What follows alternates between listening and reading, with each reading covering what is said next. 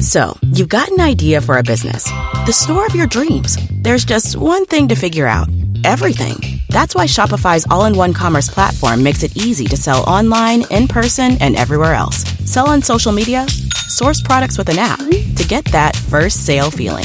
It's the only solution that gives you everything you need to sell everywhere you want. So when you're ready to bring your idea to life, power it up with Shopify. Sign up for a $1 per month trial period at shopify.com slash listen. Hello, friends. You're now listening to the lifestyle, leisure, and sports show you never knew was two of those things. I think we can all acknowledge that if this fails, you two will be fired and I will remain. so, no pressure. Bo Bishop, a regional media icon, winner of Emmys, purveyor of the good life. Sir, you don't know that for a fact. I just said it on the radio. Also, two guys this company named Employee of the Month. What are you talking about? Paul Hogan is Hulk Hogan's brother. Uh huh. Look Sure it up. Because it's Hulk Hogan. That's his real name. One guy is from Australia, the other one is from Tampa. You mean he's from Hollywood, brother? Not brothers. Chops. Yes, they are. This is Bishop and Friends. All right, let's do it live on a Monday edition of the program. Bo and the boys with you for the next three. Austin Ward will join us at 1033. Sam Monson, PFF, going to join us at 1133. We'll blitz the weekend at 11 o'clock. Obviously, the football takes center stage. And I, as I was, the way that the youth sports worked yesterday, we were done early morning time. It was done by noon, and and so we I had like a full afternoon, which was cool. So we are able to go uh, do the groceries and, and get kind of that set up, and then kind of lock in for the football for the for the six seven hour period that it that it went on. And as as you're watching it, and as I was reflecting on it last night and even into this morning. I, I think what we are witnessing is the peak of the NFL. I, I think you have peak NFL right now. You have um, these championship games that, that happened yesterday. Both were classic games. The NFL has an ability to almost spin any story and make it interesting to all of us. And betting helps and fantasy football helps and, and all of those things for sure. But we are so intimately aware of these teams, even if they are not in our market. Um, and then the drama that they provide on a given Sunday, and in this case, there was a ton of it in Championship Sunday, is second to none. And when you get back to the conversation about this being the peak of the NFL, it's also peak juxtaposed to the rest of its competition. And you have to remember the NFL's competition isn't just college football or NBA or Major League Baseball. It's all entertainment.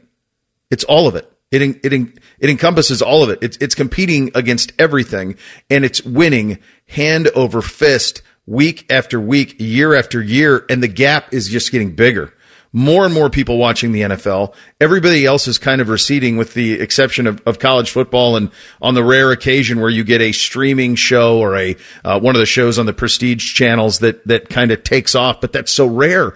I mean, we spent so much time talking about Succession. It was like three and a half million people a week we're watching it. Uh, the last true like phenomenon on on like over the air even pay channels was probably Game of Thrones or Yellowstone. Those were in the 15 million or 11 million. These games are going to do 50 million people.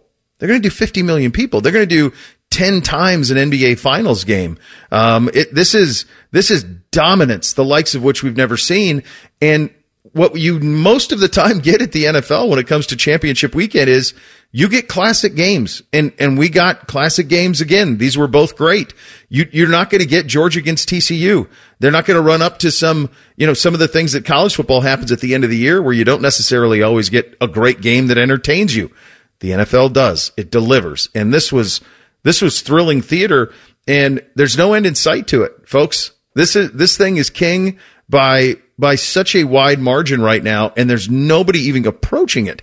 Um, and yesterday was a perfect example of it. Just think of the storylines that you had. I mean, you have Patrick Mahomes, who is on the trajectory now that, boy, the, the problem with the Brady trajectory is you didn't know that it was a trajectory when it was happening early.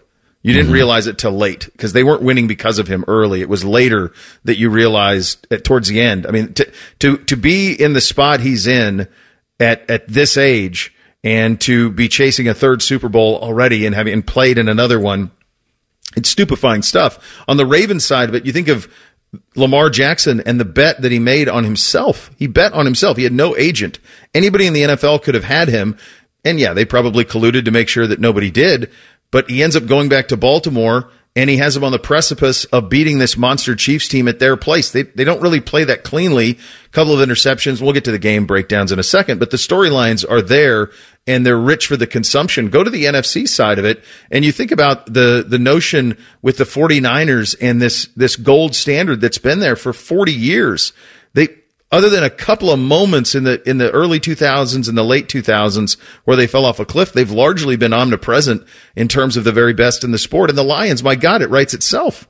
I mean, it's a coach out of Central Casting. It's it's castoffs. It's guys who were doubted. It, it's all of those things. You throw in the fact that Eminem's at one game and Taylor Swift's at another you got everything that you want on a championship Sunday. And, and as I got done last night watching it all and, and the Niners close it out, obviously we'll get into the breakdown and some of the stuff that happened as the show goes along. But just big picture, I don't know that we've, that the NFL has ever been bigger than it is right now. And there's no stopping it. And I think championship Sunday delivered in every possible way.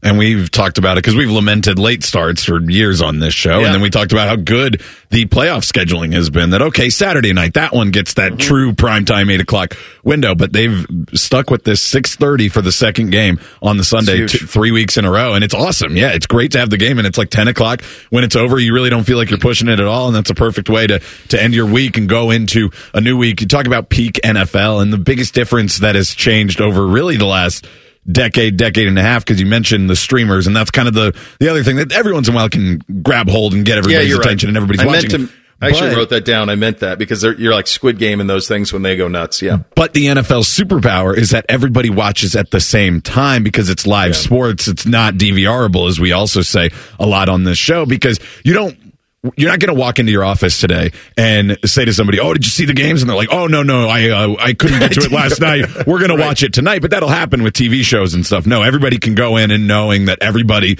who you know anybody that pays any close attention to sports watch these games and they'll have something to say about it. That's another thing because the NFL is so omnipresent. You watch it so often that even if neither of your teams or you know any of your teams are in either of these games, you still have an opinion on these games going in and going out which is something that other sports don't have. When it's two teams that you don't care about playing in the NBA finals, you might watch, but you don't really have any strong feelings about it. People no. have strong feelings about everything in the NFL.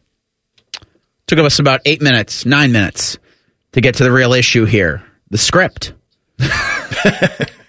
Three penalties for 30 yards the Kansas City Chiefs, eight penalties for 95 yards the Baltimore Ravens. Ignore the three Baltimore turnovers. They wanted Taylor Swift in the Super Bowl yeah. from day one, and they got it. They did not want Detroit in the Super Bowl. You're up 17. How do you blow that second half lead? Now they've got San Francisco Just, and Kansas City. Okay. The script.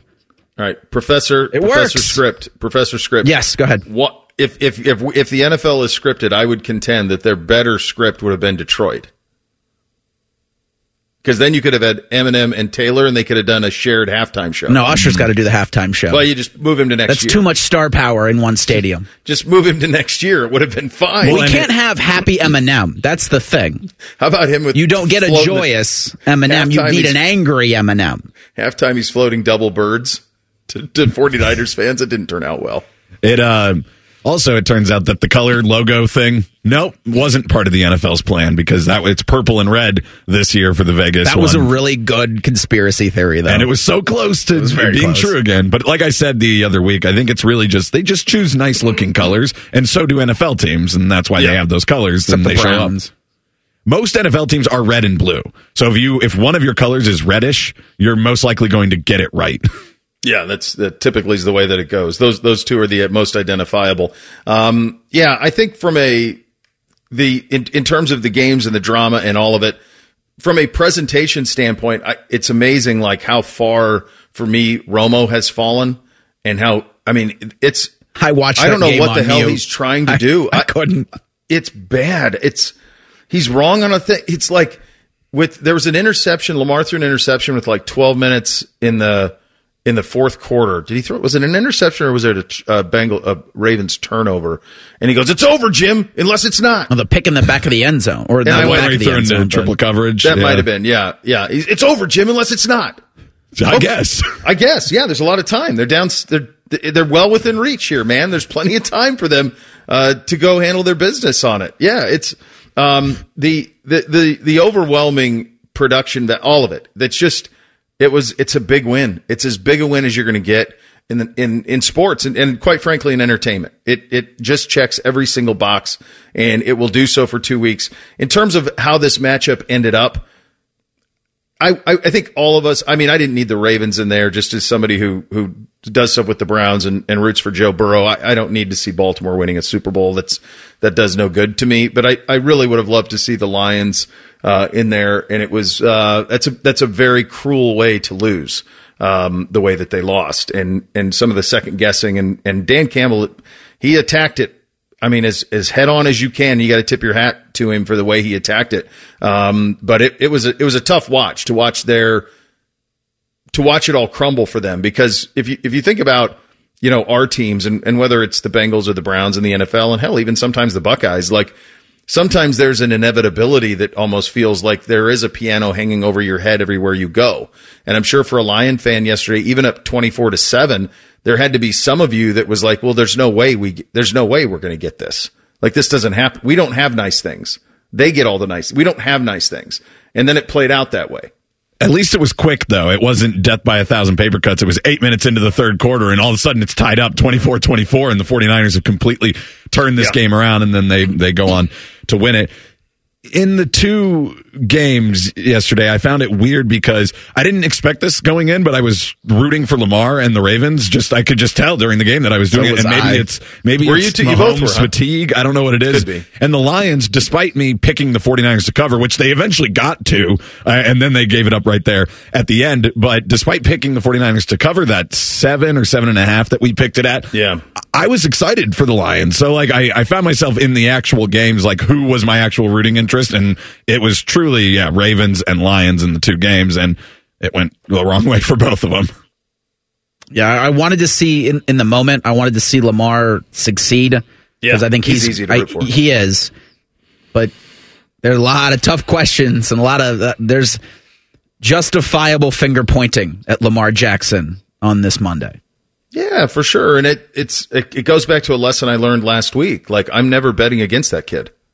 Well, in red, I'm not. He's not, wizard. He's just he's just different. He's built different. Uh, Bob texted me uh, the one thing with Mahomes is going to be Reed's age. He's right, but but I, w- I would just counter with I'm not so sure that there won't be so- another version of him winning with another coach and other tight ends and other receivers. Like they'll they'll just they're they're never going to not run this offense. Reed is a genius. There's no question, but there will be somebody else that will be handpicked that will will have that operation. I just think he's the cheat code. Well, and Mahomes is to a degree that Peyton Manning got to, Tom Brady got to, probably like a guy like Aaron Rodgers, you know, going over to he, yeah. to bring everybody he wanted over to to New York. Those guys who are that at the top of the league for that long, they become the offensive coordinator. So whoever you hire for Kansas City, they are going to have to, yeah, work in with what Patrick Mahomes wants because he's the the real deal there for them. And yeah, it's just becoming inevitable for him. If I told you that the Chiefs only scored 17 and didn't score in the second half, you would have been like, oh yeah, Ravens won. Ravens won. Nope. Yep.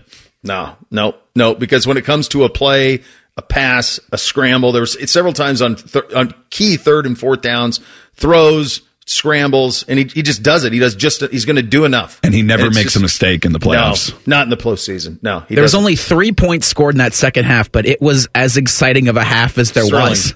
Yeah, they both. It was awesome, awesome theater. Uh, we'll hear from some of the participants in it. We'll take a look at the Super Bowl. We're going to break down the games too, obviously as well. Coming up next, we have a new head coach at the University of Michigan and we have a new offensive coordinator with the Cleveland Browns. What do both of those things mean for both the Buckeyes and the Browns coming up next? Bishop and Friends right here on The Fan. Big voice guy here to remind you that you're listening to The Fan, Ohio sports destination. Okay, thanks. I have three more seconds. Uh, drink recommendations, movie reviews, sports discussion, whatever the hell Reeser does. This is Bishop and Friends. Hey guys, it's Chops. Let's see if you can guess what these potential side effects are from. Pancreatitis, urgent bowel movements, depression, suicidal thoughts, kidney stones, birth defects, hypoglycemia, anxiety, and insomnia. If you guess weight loss injections, you, sir, would be correct. All of those risks when 80% of patients gain their weight back within a year of stopping the medications anyways. Now, how about these side effects? Fat loss, happiness, increased mobility, confidence, restful sleep, and increased energy. Those are the effects Awaken 180 clients experience when losing their weight fast and for good thanks to free support for life. I'm confident that Awaken 180 would work for you the same way it has worked for me. It is the solution for weight loss. If you already know medications aren't the route for you, give Awaken 180 a call at 844-346-1800 or schedule your consultation at awaken180weightloss.com. Bishop and Friends, we're sponsored by Awaken 180. Fast, sustainable weight loss without medications. The solution for weight loss. Awaken 180 weight loss. I, uh, I, did I hear that? So people, you could take like, you get a shot? No, that's that's that's a, no no no not, not awaken. I'm saying like yes, that's happening now. There are yeah those are. I know what awaken. I've seen tons you. Of I've seen Austin. I've seen all the people like how you guys have crushed it with it, but I didn't know anything. You know that was going on. The other no no medications with awaken. No no no. I know that. I, I I mean I've seen you. I've seen Austin. I've and Scotty's doing it. You guys are killing it. It's obviously very very solid. I did know just didn't know about the other part that took me off guard. Be careful, kids out there with the with the injections. Um, all right, Sherrone Moore. It was known that this was the way that they were going to go. Um, you're seeing the bleeding of that staff that's starting to go with Harbaugh to Minter's going. Uh, there's another guy this morning from the offensive staff that's going. Um, so that his staff is starting to be filled up with guys who were er, were at Michigan. Um, and so Sherrone Moore is going to be taking over that. Well, he is. He's taking over that operation. So then you say to yourself, all right, if for, from their perspective, is this a weather the storm hire? Is this a because this comes out of nowhere if he's not the interim coach, if he doesn't have now, he beats Penn State, he beats Ohio State. Harbaugh was there throughout the week, um, and I do think what I I still believe what I said last week. A, a, big part of his, a big part of this is the way that he responded after the Penn State win, the tirade, yeah, on on television. That's a big part of it. It was I think it was galvanizing for the team, for the program, for the alumni probably wish he didn't say, you know, the curse words, but at the same time, like there was an energy to it that was very appealing. It fed to, to that Michigan versus no everybody thing they there's were no doing. Question. Yeah. yeah, there's no question. Um, now the job ahead. Keep a roster intact. By the way, I think we're pretty right on that. That because of where this fit in the calendar, there's really no way for those kids to to find new homes this quickly. Um, some of the class will probably try to get poached, but in terms of the kids who are there, you're so far into this into the into this into the calendar that you're not going to see the mass exodus that you saw at Alabama. Their real attrition was in the NFL draft, anyways. If you look at yeah. like who's coming back next year, there are still some good players. Donovan Edwards is there. The Will Johnson, the cornerback, is coming, but it's not very many returning starters for him. No, and and they've recruited pretty well. So, you know, I, I, know there's a freshman quarterback coming in. Like they've got some guys coming in, but th- there will not be a, a, true roster purging the way that there was at Alabama. Number one, they don't have the returning talent that Alabama does, but number two, because of the calendar. So he's got, this is what I think from, from the Moore perspective. He has the month of, uh, of March, spring, right now, the month of February, the month of March to win over and, and kind of reaffirm to those who are there that he can lead the operation and then he'll have to deal with real real issues. And that will come in the spring transfer window if he can't win kids over. It's going to come right now in recruiting like he's got to be recruiting like a madman. You see the ohio state coaches scouring the country like maniacs recruiting like crazy. So he's going to have to start doing that. And then he's going to have to weather an ncaa investigation and rulings that are going to come later uh, with the ncaa who knows what the timeline on that is. I guess the question becomes then is he a guy to get you through all that? Or is Sherrone Moore long for that job? Is he the coach at Michigan five years from now? The odds would say no. In, in my view, I, I, don't see it. I think it's. I think he's going to have a, and it's got nothing against him personally. I just think it's going to be a brutal stretch trying to get through all of that. Yeah, and the rise for him coming in as like the tight ends coach in 2018, and all of a sudden you're the you're the head coach at Michigan six years later or whatever. That's that's pretty crazy. It it does feel like something that, and he could prove us wrong, but that it's just a little bit too much, a little too fast for him. But the kids on the team seem to love him. There was multiple reports of players lobbying for him yep. pr- privately to the Freeman. leadership. Yeah, and then also there were players were voicing their support on social media, so it was the the obvious choice for them. It doesn't really appear like they did any sort of search. Did they still hire a search firm for somebody to give them 125 grand and be like, "Yeah, that guy who you already have working for you, we'll take our 125,000. Thanks." I did wonder if like feelers had been sent out and their returns on those were now nah, we're going to wait and see what happens. like if, if, they'd have yeah. reached out to any agent, any agent of yeah. note, and been like, "Would any of your clients be interested?" And the agent either said, "New phone, who dis," or "Let me yeah. know when your NCAA sanctions are up, and then I'll let you know if I've got clients that might be interested." It's a great point. You're, you're stepping into a snake pit. You have no idea. An unknown snake pit, yeah. And it's one of those things where it's similar to, as you were saying that, I, I blurted out Marcus Freeman because, I mean, that's the reason that, that Marcus got the job at Notre Dame is because of the timing of it. And Notre Dame was like, my God, we can't let this recruiting class fall apart. We can't let this team fall apart. Like we got a good base nucleus of guys here. Everybody loves Marcus. Let's roll with it. He's two years into it. It's gone fine, I think, right? I mean, they've, they've beaten most of the teams they're supposed to beat. They haven't really beaten anybody they weren't supposed to. It's really So it's just the of- like loss to Marshall after losing to Ohio State year one? the first year. That Yeah, like- that was brutal. But Well, he, he finished he that season that. stronger than Yeah. they looked. He- we just kind of forgot about him because they lost to Marshall. Yeah, he salvaged that season in year one, and then last year they kind of beat everyone they were supposed to, and then didn't beat anybody they weren't supposed to.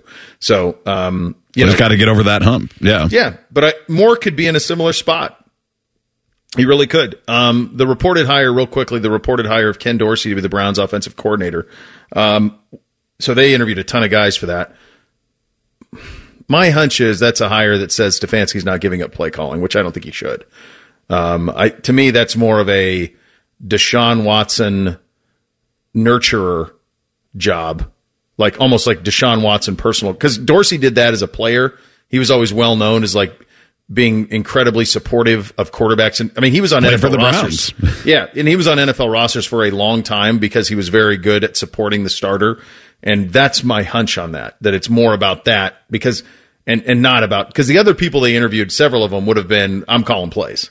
It's interesting too because I like to give credit because I think it's it's right that Brian Daboll was there was something really special about what he could do to help Josh Allen Yeah. as as as he was coming into the league and now as a, a superstar of the league. But Ken Dorsey was the quarterback coach at that time, so as the hmm. full offensive coordinator, like really taking control in Buffalo, that didn't end up working out to you know as much as he would have liked. But personally, with a with a quarterback and the development of that player, he definitely had a hand in Josh Allen becoming one of Yeah. the best players in the NFL. I just hope it's not a uh, Deshaun Watson babysitter gig. I, I'm going to use nurturer. Deshaun Watson nurturer gig. Uh, they've got to get him. I mean, he's responding to. He's on social media responding to like He's internet the hosts. worst. Like, what is he doing? Come on. What what are we doing? Like streaming? He's responding to criticism of streaming. Like, come on, dude. I'm gonna have to look up. I have not seen that. I'm gonna have to look that up at the break here. It's just I did That's yesterday when I saw some of that. I did a slam my laptop shut. Yeah, I just rage like, quit on. the internet. What are we doing? Why are you doing this? Uh, we have a Super Bowl and it is set. It is Kansas City. It is San Francisco. It will be in Vegas in two weeks. It's a good one. Obviously, a lot of history on the line for Patrick Mahomes. We'll start to get into that coming up next. Bishop and Friends right here on the fan. An encyclopedic knowledge of sports and other random things you may or may not care about. I think I found my mentor. Rockman and Ice. Weekdays from noon to 3. The fan. Us. What's up? What's up, man? What's up with you? Well, here's what's up on a Monday. The Super Bowl is set. It'll be uh, two weeks from yesterday, February 11th, 6:30. You're right. They they love the 6:30. It wasn't always this way, but they are. It, I, they've always started the Super Bowl at 6:30. Um, so they that's their sweet spot, and they they did it throughout the playoffs. It's awesome. I love it. Everybody loves it. You're out. You're 10 o'clock and you're in. Um, is does the Super Bowl? Is the 12th the holiday or not? Is that the next weekend? Is like the is the President's weekend? I think it's the next weekend. The 19th is President's Day, but I don't know that for sure. I think you're right. Yeah, February 19th. That's a shame. Like, they, let's just move President's Day to the Monday after the Super Bowl. But what about the presidents? They're fine. They get a day. Perfect way to celebrate them. Hmm. Super Bowl Monday off. I mean, we not us, but like normal. You, normal people have it off, and then they get get a normal day. That'd be that's the win, so that you don't have to do it. But they, I, the six thirty kick is money. It is Chiefs and Niners. Don't even think about it. Who are you rooting for? I guess Gut I was- reaction. I guess I almost said Chiefs there, so maybe I it is Chiefs, too. even though I have them at Mahomes fatigue. But there's something special about them. it's it's gonna it, what it'll come down to. I mean, like obviously all of the pressure is on Kyle Shanahan, right? I mean, this will be his third trip to the Super Bowl. He blew it as big as you can blow it when when he was in Atlanta and they were up twenty eight to twenty eight to 3 Was it twenty eight to three in that game? Yeah. 28 to 3. Think of the quarterbacks that guy's had in Super Bowl games. Oh, it's nuts. now Ryan at least won the MVP. All-timer, right. Garoppolo and now Purdy and And this is a second Yep. shot at Mahomes too. second second bite at the apple at Mahomes. Uh, and we had um, the it came to didn't it come it came to a blown coverage the last time four years ago where they, they there was a blown coverage they knew the play was coming and there was a blown coverage where Mahomes got somebody deep. Um, As smart of a guy he is, he does seem to kind of you know dribble down his leg in the in the Super Bowl in the second half of those games. Yeah, for sure. And then Garoppolo had a bad interception, um, which I think probably led to them trying to get Trey Lance, and now eventually they're in the Brock Purdy business. Purdy was clutch, and we're going to break down the game a little bit later. He was clutch again this week when he needed to be, and and they they were great. But it- it's I am a I am a sucker for uh, the notion of watching history unfold live. Yeah. And there is something with Mahomes where you you're getting to the point where you're going to be able to say, I feel like I'm watching the best to ever do it. And and it feels like we're getting there with him. This is his fourth Super Bowl appearance. He will be going for his third win. Um, he's been to the AFC Championship game every single year that he's been a starting quarterback in Kansas City, losing the first time to to Tom and the Patriots, and losing a couple of years ago to Joe and the Bengals. Other than that, this is what he does. They they go to the Super Bowl. They go to the AFC Championship game. Most of the time, they go to the Super Bowl, and we'll find out if most of the time they win it in a couple of weeks. And there is, I I think probably the most similar thing I can think of to Mahomes, and I compared him to LeBron last week from the standpoint of just physically, it's unlike anything we've ever seen.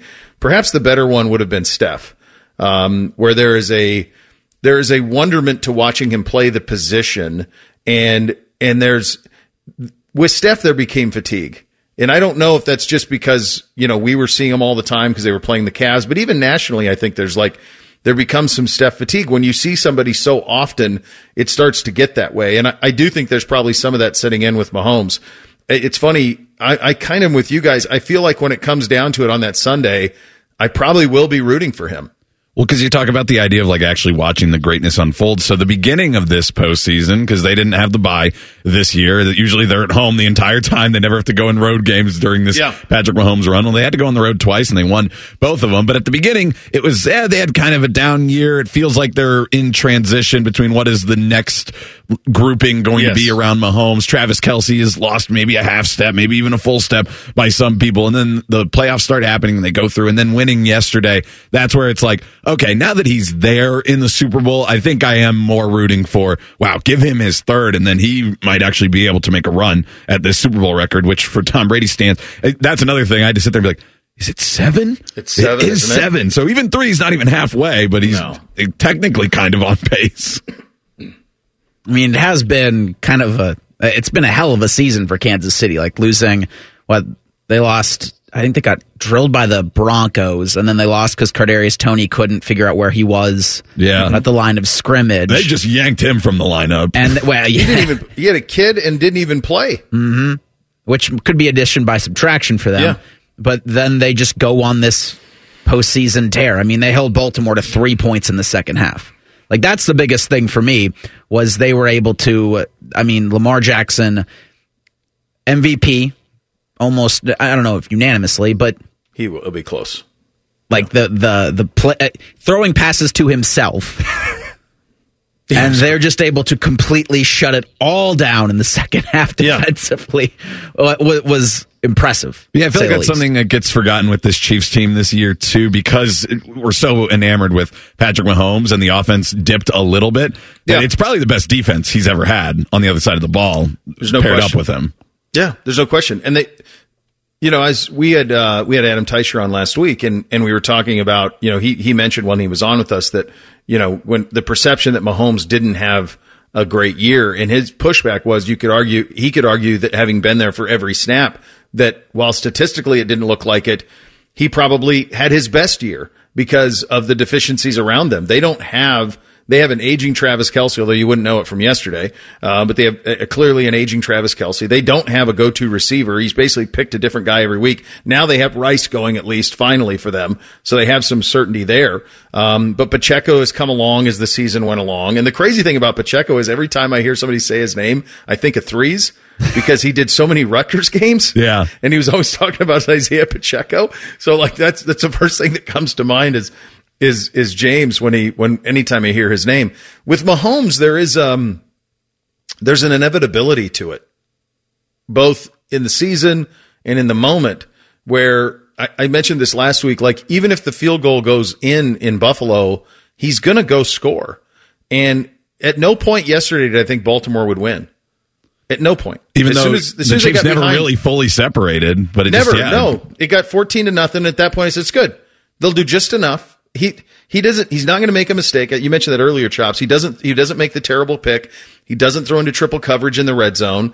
Like every every time they need something, he's there to provide it, and it's it's all there. And then the counter in this Super Bowl, which I, I think is a fascinating one, is the 49ers clearly have the best roster. I mean, they. Yeah, I was saying to somebody that's an all star team. It's it is an all star. It's crazy the amount of talent that they have on that roster, and McCaffrey is amazing. Um, and and the idea that it's that it's Purdy who, when you look at him statistically, he led the league in pretty much every passing category that matters, rating, yards per completion, all of that stuff. He, he led the NFL in almost all of it. Um, but you watch him play, and, it, and it's very obviously no no one's Patrick Mahomes, but it's it's it's going to come down to him. You, you Can also, he make the plays in the last couple of minutes? Because this it's going to be a competitive game. It's going to be a close game. You mentioned Purdy leading in all those statistical categories, and then you also talked about Patrick Mahomes and how it maybe was perceived that it was a, a down year for him. Um, but actually, it, I, this is something that was pointed out to me, and I and I looked into it a little bit more myself. Yeah, it was just a down year for passing in the NFL in general. That whole two high safety, we're taking away the long ball thing, has like Yeah. come full course and has really start like Tua Tagovailoa had the most passing yards this year at forty six hundred, which is like five hundred less than we've seen over most of the last few years. Usually, the Yeah, leader right. gets to five thousand. I mean, C.J. Stroud led all people in yards per game at like two seventy three. Yeah. When was the last time a quar- we didn't have a good one quarterback at over 300 yards per game? It feels like it's been a long time. Well, Mahomes threw for fifty six hundred not that long ago, so like that's a full thousand less than Yeah. what he's done at his best. And so. he did uh, 4,100 this year, 4,183 in the 17 games. yeah, so there- 16 so for him. That has happened. They have taken away that that part of the game was lacking this year in the league across the board. Would I guess the constant there be Tyreek Hill? If you have Tyreek Hill, he leads you have the league Tyreek Hill, passing. I mean, he can run. He can run. by Mahomes feels like the ultimate example of when we talk about the quarterback elevating everybody around Yeah, him. sure. Everybody is made better because of how good he is. I'm not ready to say that about Brock Purdy, but I do think it's safe to say that he's not the game manager that people wanted to label him Oh, with God, no. throughout the entire season. Like that is dead. I think it's like the, the inverse. The, the 49ers roster is so good that it lifts any quarterback around them. There- There's truth there, Yeah. but less so that he's just a, like you can just plug in anybody. He's good. No, he's good. I mean, he's he is. He's clutch. It's two weeks in a row where they needed stuff, and he went and did it. I think the real truth is that Matt Campbell at Iowa State just isn't that good of a coach. I, lo- I s- love saying that. There's a buddy of mine up in Cleveland who's a big Matt Campbell guy. I Yeah. love just saying, how'd this guy blow all of this? He had He had all Brock Purdy talent. and Breece Hall at one for Won years. One nothing, like one one New Year's. It's six. not like they were in the SEC either. Like No, they were they the league not. was very winnable considering that kind of talent. I would agree with you on that. Um, look, it was a brutal weekend on the ice and on the hardwood. Uh, we will get to that coming up next. Bishop and Friends right here on the fan. We're known for three things games, conversation, and common man yelling about things only he cares about. The Fan, Ohio sports destination. Distilled sports discussion served in light beer quantities. You're listening to Bishop and Friends. So typically this time of year, uh, the the it's the onus is on either the Buckeye men's basketball team or the Blue Jackets to to make to make us in, to be interesting, right? That's that's the job, and we talk about that all the time. That be interesting in January. That's the job, and uh, they are, but not necessarily for good reasons. Um, you could do a choose your own adventure on this one if you wanted to. Uh, the just put, this is all just facts. Like this isn't like no hyperbole. Like this is just the facts of what's going on with the Blue Jackets. So they they did win Thursday against Calgary. It was their first regular, regulation win since, since December 19th. Um, they gave up a three goal lead in Vancouver um, on Saturday. Then Sunday, give up three in the first and lose to Seattle four to two. While all of that is going on in the Seattle game, Adam Fantilli, who's been one of the few things that you could watch and be excited about. He goes out with an injury, does not play in the third. Pascal Vincent says, you know, I, I don't really have much. I was reading Porty this morning, doesn't have much. We'll, we'll have to see. Nobody knows what that means. I, I don't know what that means. Yeah, nobody does. It, it, I guess I could say that's never a good sign, but it doesn't Never really mean sign. anything. I don't have no idea. David Jiricek, who's uh, first round pick, who they said they they called him up to go. They say go get an apartment. Then he doesn't play for a month because of of course we have to try to teach lessons and all of these things. Um, they send him back to Cleveland. He's not happy about it, but he goes there. He likes the coaching staff, so he's going to go down to Cleveland and try. But it's possible if they call him back up, he might not even report. So that's That's real. First round pick. That's that's a lot of fun. That's a good time. Um, they're one of the worst teams in the NHL, and then on top of it, Patrick Laine is sent home from the from the trip in the middle of the trip, and we're told that it is a setback. Um, the inf- kind of the inference is that it's injury related, but then you get the news over the weekend that he's actually in the player assistance program. So this is, and I didn't even know what this was, but this is potentially substance abuse, mental health, any number of those kind of things. Could be yeah. any number of things. Just something that be, a player has to work through in the NA, NHL yeah. and the Players Association try to help them work through whatever work they're trying to whatever. go through. Yeah. In short, it's a lot. It, it's a lot going on. Um, it, it's an unmitigated disaster. On the other side of things, we've now seen two straight Buckeye road games where it ain't there it ain't there from an intestinal fortitude part. It's not there from a talent standpoint. Um, the the loss in Nebraska was was a, a, tough, inevitable loss. The one in North at Northwestern on Saturday was you knew when they they Northwestern scores right before half, and you go, well, there's no coming back from this. Yeah. It was kind of like a four, four, four six point game, kind of the whole, and then it's like, okay, well that's that's done. We're, that you're cooked on that to the point where Adam Jardy uh, actually went to Gene to get a quote about you know, are we is there going to be changes with the staff? Would something happen midseason? Uh, Gene, with this quote to Adam, he said, "We have a lot of season left to play. We have coaches and players that are focused on winning every day. I'm looking forward to seeing how it turns out." They played number ten Illinois tomorrow. Oh, that's not gonna. I don't. Th- I mean, I have no reason to think that that's going to be a good outcome for them. No, and it it's just not good. It's the same thing as last year. Thirteen and three, I believe. Last year they were like twelve and two going into January or right after you know the Big Ten play was really starting this year, and it, they just can't win. They've lost what four or five in the Big Ten. It, it's not going to get better here. So their whole January is basically just a mess again. And you talked about the the game at Nebraska, but also this goes to the game at Michigan because yeah. They were it was 23-20 at 648 left in the first at Northwestern. Then it was 41-30 at half and by that time they they just folded then in the second half. But you're talking okay, you're within 3 and then over that last 6 or so minutes you go to down 11 at half. At Nebraska, it was 32-32 with 334 left in the first half. They were down 43-35 at half, an 8-point swing there. At Michigan, they're three road games ago. 21 19 with seven and a half left in the first half, down 37 28, nine points at halftime. They are not showing that urgency that we keep talking about and closing out halves. And then the second half starts and they seem dejected and the teams just run away with it. I think, unfortunately for them, like I think probably what you're going to say is, you know, we got to fight, we have to, you know, we got to battle, we got to fight, we got to do all those things. I just don't think they're good enough. I don't think the roster's good enough. I, I don't think that the there there isn't there isn't some magic elixir that oh let's just install this and then we'll be okay. It is a real struggle in the half court. It's a real struggle in Big Ten play in the half court, and it's very possible that there was a lot of fool's gold out there in November and December that led everyone to believe they were better than they are. And it turns out those guys like Roddy Gayle and you know Bruce Thornton has been going through a rough patch, and Jamison Battle can't hit five threes every single game. No, there's no they can't game, get shots. There's no game breaker on the no. roster right now. So when or they're not playing. I I mean, like Middleton and Royal were big time recruits. I, you know, but they don't get much it feels like look i don't know it feels like right now because of that situation with the players and uh, nobody being like a true difference maker out there in big 10 play every team that is on their level or better than them will beat them that's how I yeah, feel going into every an game. Inevitability it has to be like worst team in the league, which obviously they're close to at this point. But those are like the only teams they're going to beat down the stretch. A top ten Illinois team, no, no chance. I mean, it's just find your best shooter and just camp them out in the perimeter, and yeah. they'll let you go. Yeah, that's it. They just yeah, you just it's yeah. We spend we talk a lot on the on the defensive end. You get eighty three points, like it's it's not going to work. Uh, the Jackets thing is an unmitigated disaster. Did you see like the power play trend in those Saturday Sunday games?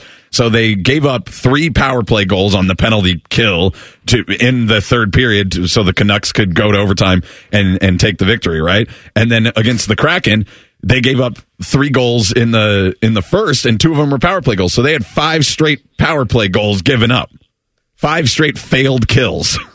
across two games. That and they're already not good at the penalty kill, but that kind of stuff just puts you in that. I've still been keeping track of it.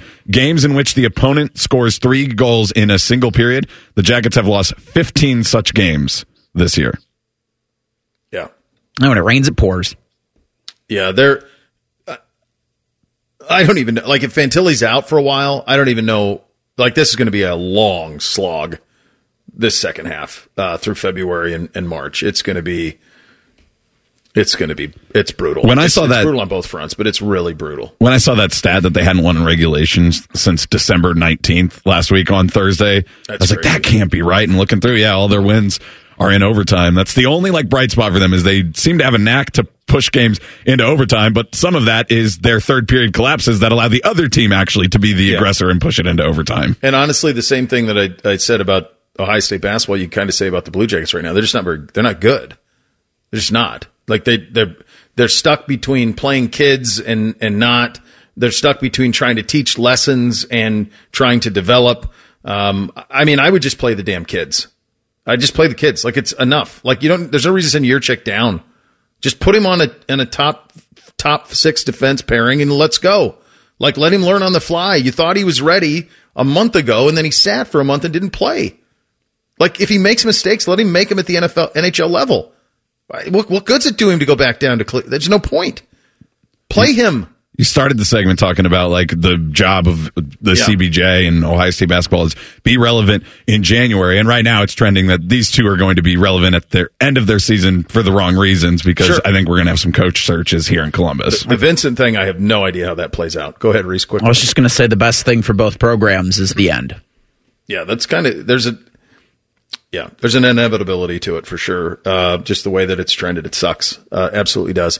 All right, um, NFL Championship Sunday did not suck in any way. The Lions game against the Niners had all of it.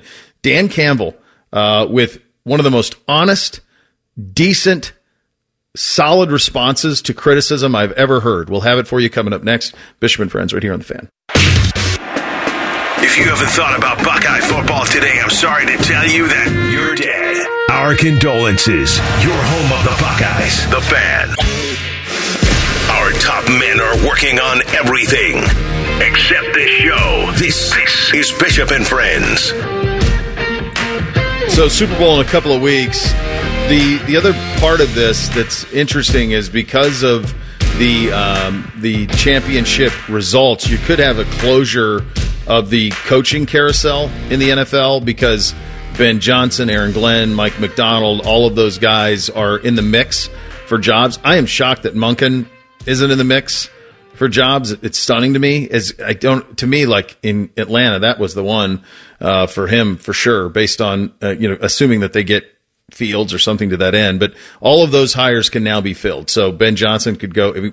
He's rumored at Washington, uh, Seattle like Macdonald a lot. So we could see some like complete closure of the NFL coaching circle in the, in the next couple of days because of what happened um, over the weekend. Um, all right, this is the Dan Campbell conversation. Yeah. He did everything everything that he's done in building the Lions was honest to himself in in every possible way. From go all the way back to the first year when they went three and thirteen, everything that everybody fell in love with him in Hard Knocks. Um, they it's funny he's he's not viewed by most as like an analytics coach, but he goes for fourth down more than anybody. Um, and and he was honest to himself on Championship Sunday. Now, you can still have fault with that because when you have accumulated leads, points matter. Uh, they do. And Rothman uses that word humanalytics. There's a humanalytics to it. And I don't even know that Campbell's even necessarily about analytics when it comes to the fact that he goes for fourth all the time. I think it's more of an attitude thing. It's like fourth down, fine, we'll pick it up. We're good. We're going to pick it up. And it's part of the confidence that he has kind of pushed through that entire roster. Um, but the two in the in the fourth quarter, um, in in the second half of the game yesterday, one may have been in the third, one certainly in the fourth. Th- those two fourth downs where you go for it and you get nothing, it comes home to roost absolutely in that game. And any a field goal at any point could have stopped the bleeding for the Lions and gotten some momentum back on their on their side. And it's just so hard to continue to scale that mountain. Um, so the questioning was going to come. He knew it. I, I think what you're about to hear is about as honest and satisfactory response as you're ever going to hear. This was Dan Campbell yesterday uh, on the question of the decision to go for it on the fourth downs in the second half. I just felt really good about us converting and uh, getting our momentum and not letting them play long ball. You know, they were bleeding the clock out. That's what they do. And I wanted to get the upper hand back. And it's easy hindsight, and I get it. You know, I get that. But I don't regret those decisions, and that's hard because you know they didn't. We didn't come through. It wasn't able to to work out. But I just I don't, and I understand the scrutiny I'll get. That's part of the gig, man. But just didn't work out. The list of NFL players who would sign up to play for that guy goes from here to South All of America. them. Every one of them. They love him. They, I mean, he stands up like that and it gives you that. Like you can question it, and I know a million people will. That's all people. That's going to happen today. All of us that do this job are going to question all of it, but you're not doing better than that. Like would I have, would I have done those things? No, no, I would have kicked field goals because then all of a sudden that drive from uh, from Goff at the end is one that ties the game, uh, potentially one that would have won the game if they would have kicked both of them. Um, it was crazy because even the one right before half, it's like he had to get talked into, and I'm like, no, no, go up to three scores. you, you no, no, no, no, no, just go up three scores. Like don't. It's it's not the same as going from like set from going from like 10 to up 10 to up 13. Like you, this is, you now would go up three scores and it was almost like he was going to go for that one and, and was going to try to, to, to get another touchdown. He, he finally was like, almost like despite himself said, fine, kick the field goal. And they were up 17, but like you could tell he didn't want to. Yeah. I mean, the, I saw this stat this morning. They went for it on fourth down 34% of the time in the regular season this year. And like I knew that he went for it on fourth down a lot. It's yeah. something that Dan Campbell really likes to do. But I did not know, man, it was that high that in the article it says that's the most by any team this century. like nobody goes for it on fourth like that at that rate. But you have to if you actually do want the benefit of the analytics, which is always the problem when we fall into the, the guy going for it on fourth. You get one of them and you score a touchdown and you probably win the game as well. But you're right if you kick both field goals and you make both of them, you're there. Their kicker though, Michael Badgley, has only kicked one field goal of 40 to 49 yards this whole season. He made so it. They never, they never go for but they, they never ne- let it. They always go for it in those situations, it would appear. Yeah. And so his career percentage is like something in the 70s and their percentage on fourth downs that are like less than three yards is like 80 something this year. So they actually have a better yeah. chance of picking up the first down than technically making the field goal, which is another weird part to go for it. But after you go for the first one, you do have to go for the second one. That's where people flip it and they go, well, then you have to kick the field goal. And it's like, no, because you're not getting the benefit of the averages of the numbers. If you revert because you don't get one, you go, oh, well, now I, I can't go for another fourth down. No, you have to keep sticking with it. Stay that's, with the mentality. Because that's how you get the benefit of picking up the ones that you pick. You know, it's a 50 50 shot kind of. And you pick those ones up and then you get the benefit of it. But he gets neither, and that's why you know it's just one of those situations where if it works out, man, Dan Campbell's such a such a ballsy He's coach. Genius. We love him. Yeah. But instead, it it goes the other way, and everybody's questioning it. And I think that it, he got there this season doing it this way, and it makes sense that he continued to do it in the playoffs. Yeah, I mean it is an analytics thing, but I kind of read it more as a gut thing. You know, during the season, complete gut move. Like we talk about the lack of field goals, you talk about their the percentage of going for it on fourth down in those areas was the highest in the league. Mm-hmm. And so that's what got them to this. And so that's what his gut's going to tell him the first time is go, go, go, go, despite other people being like, hey, wait, maybe we should. Yeah. Like, no, we're going. It was like absolutely what Dan Campbell would do, absolutely what John Dorsey would do, absolutely what Chris Spielman would do. It's yeah. like they would do exactly what their gut told football them, guy. what's gotten them to this point because they're football guys. And you can't dissuade them otherwise. Yeah. And then that's them telling their team, we believe in you in this instance, so you're going to go get it. And then the second time it comes around, it's no, no, no. We didn't get it last time. It's fine. Forget about that. Or don't even. That didn't even happen. We're going. We're getting it this time. I'm going to have faith in you. And likely the players. That, that's a galvanizing thing. Now they didn't execute properly on both instances, but that to me read that coach has tremendous faith in his players, and I hope that pays off for him down the line. And well, he kind of alluded to some of that. Uh, hold your point, chops, just for a second. Um, that you could you can tell it in his tone how devastating this one. Was. I mean, you're up 17. It's a brutal loss. Um, he, he spoke about the effort, but it just not quite being good enough. It's hard when you lose that way. It's hard. You know, you feel like you get your heart ripped out. So, but I'm proud of that group, and I'll go anywhere with that group. And uh, you wish you could keep it all together, but that's not the reality. So you know, we did some really good things, but today we didn't do enough, and uh, and it's tough. But he's talking about the inevitability of the roster turnover that's going to happen because you, you can't keep these rosters together. And he knows that he he had this. He had it. They were up 17 at half. You're right. It evaporated in a millisecond in the second half. Um, but you're up 17 at half in an NFC championship game. Those are games you win. And the Niners down that had never, they don't win those games. They'd been down big twice this year. Both times they ended up losing. Like they are not a come from behind team and they came from behind quickly. And you could sense in listening to Campbell kind of the reality that, that this, this, this, this is such a hard mountain to scale. You know, it's funny. I was going to say one more thing on the fourth down stuff because I think it gets lost in all this discussion is uh, that same mentality. Now, it's easier to justify it in the situation they were in, but either way, they were going to have to kick an onside kick after scoring that touchdown that made it a three point game.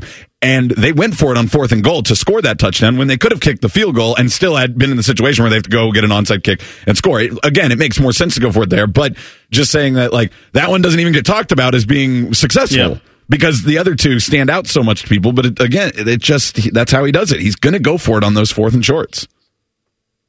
From the 49ers side of it, um, Kyle was has been on the other side of one of these, right? He was up 28 to 3, uh, lost a Super Bowl to the to the Patriots in spectacular fashion. Um, and he did have a message to his team. They're down 17 at half. Um, they were lucky to not be down 21. Here's Shanahan on that. It's only 17 points. Been a lot of football games where you're down 17 points or starting with the ball. There's plenty of time to come back, plenty of points to come back. But regardless of any of that stuff, we're not going out like this. We got to be a lot more aggressive here in the second half. And they certainly were. Um, he also was asked about the Lions going for it on fourth down so often. Here's what Kyle had to say. That's how they've done it most of the year, and I think that's one of the reasons why they were here. So, like, you win a lot of games making some of those decisions, and then you make some decisions and you lose them. I mean, I don't think it always comes down to that. There's lots of plays that happen in the game, but I mean, that's the decision that we all have to make, and doesn't surprise me because he's made a lot of those decisions throughout the year that have won them a lot of games, also. It's weird you, for a team to give up a 17 point lead and then the discussion is that they were too aggressive. It's usually the inverse in yeah. football games that, oh, they, they rested too much and kind of sat back on their heels a little bit. But this is the Lions were too aggressive. And it's like if they had just settled for field goals, they probably would have won.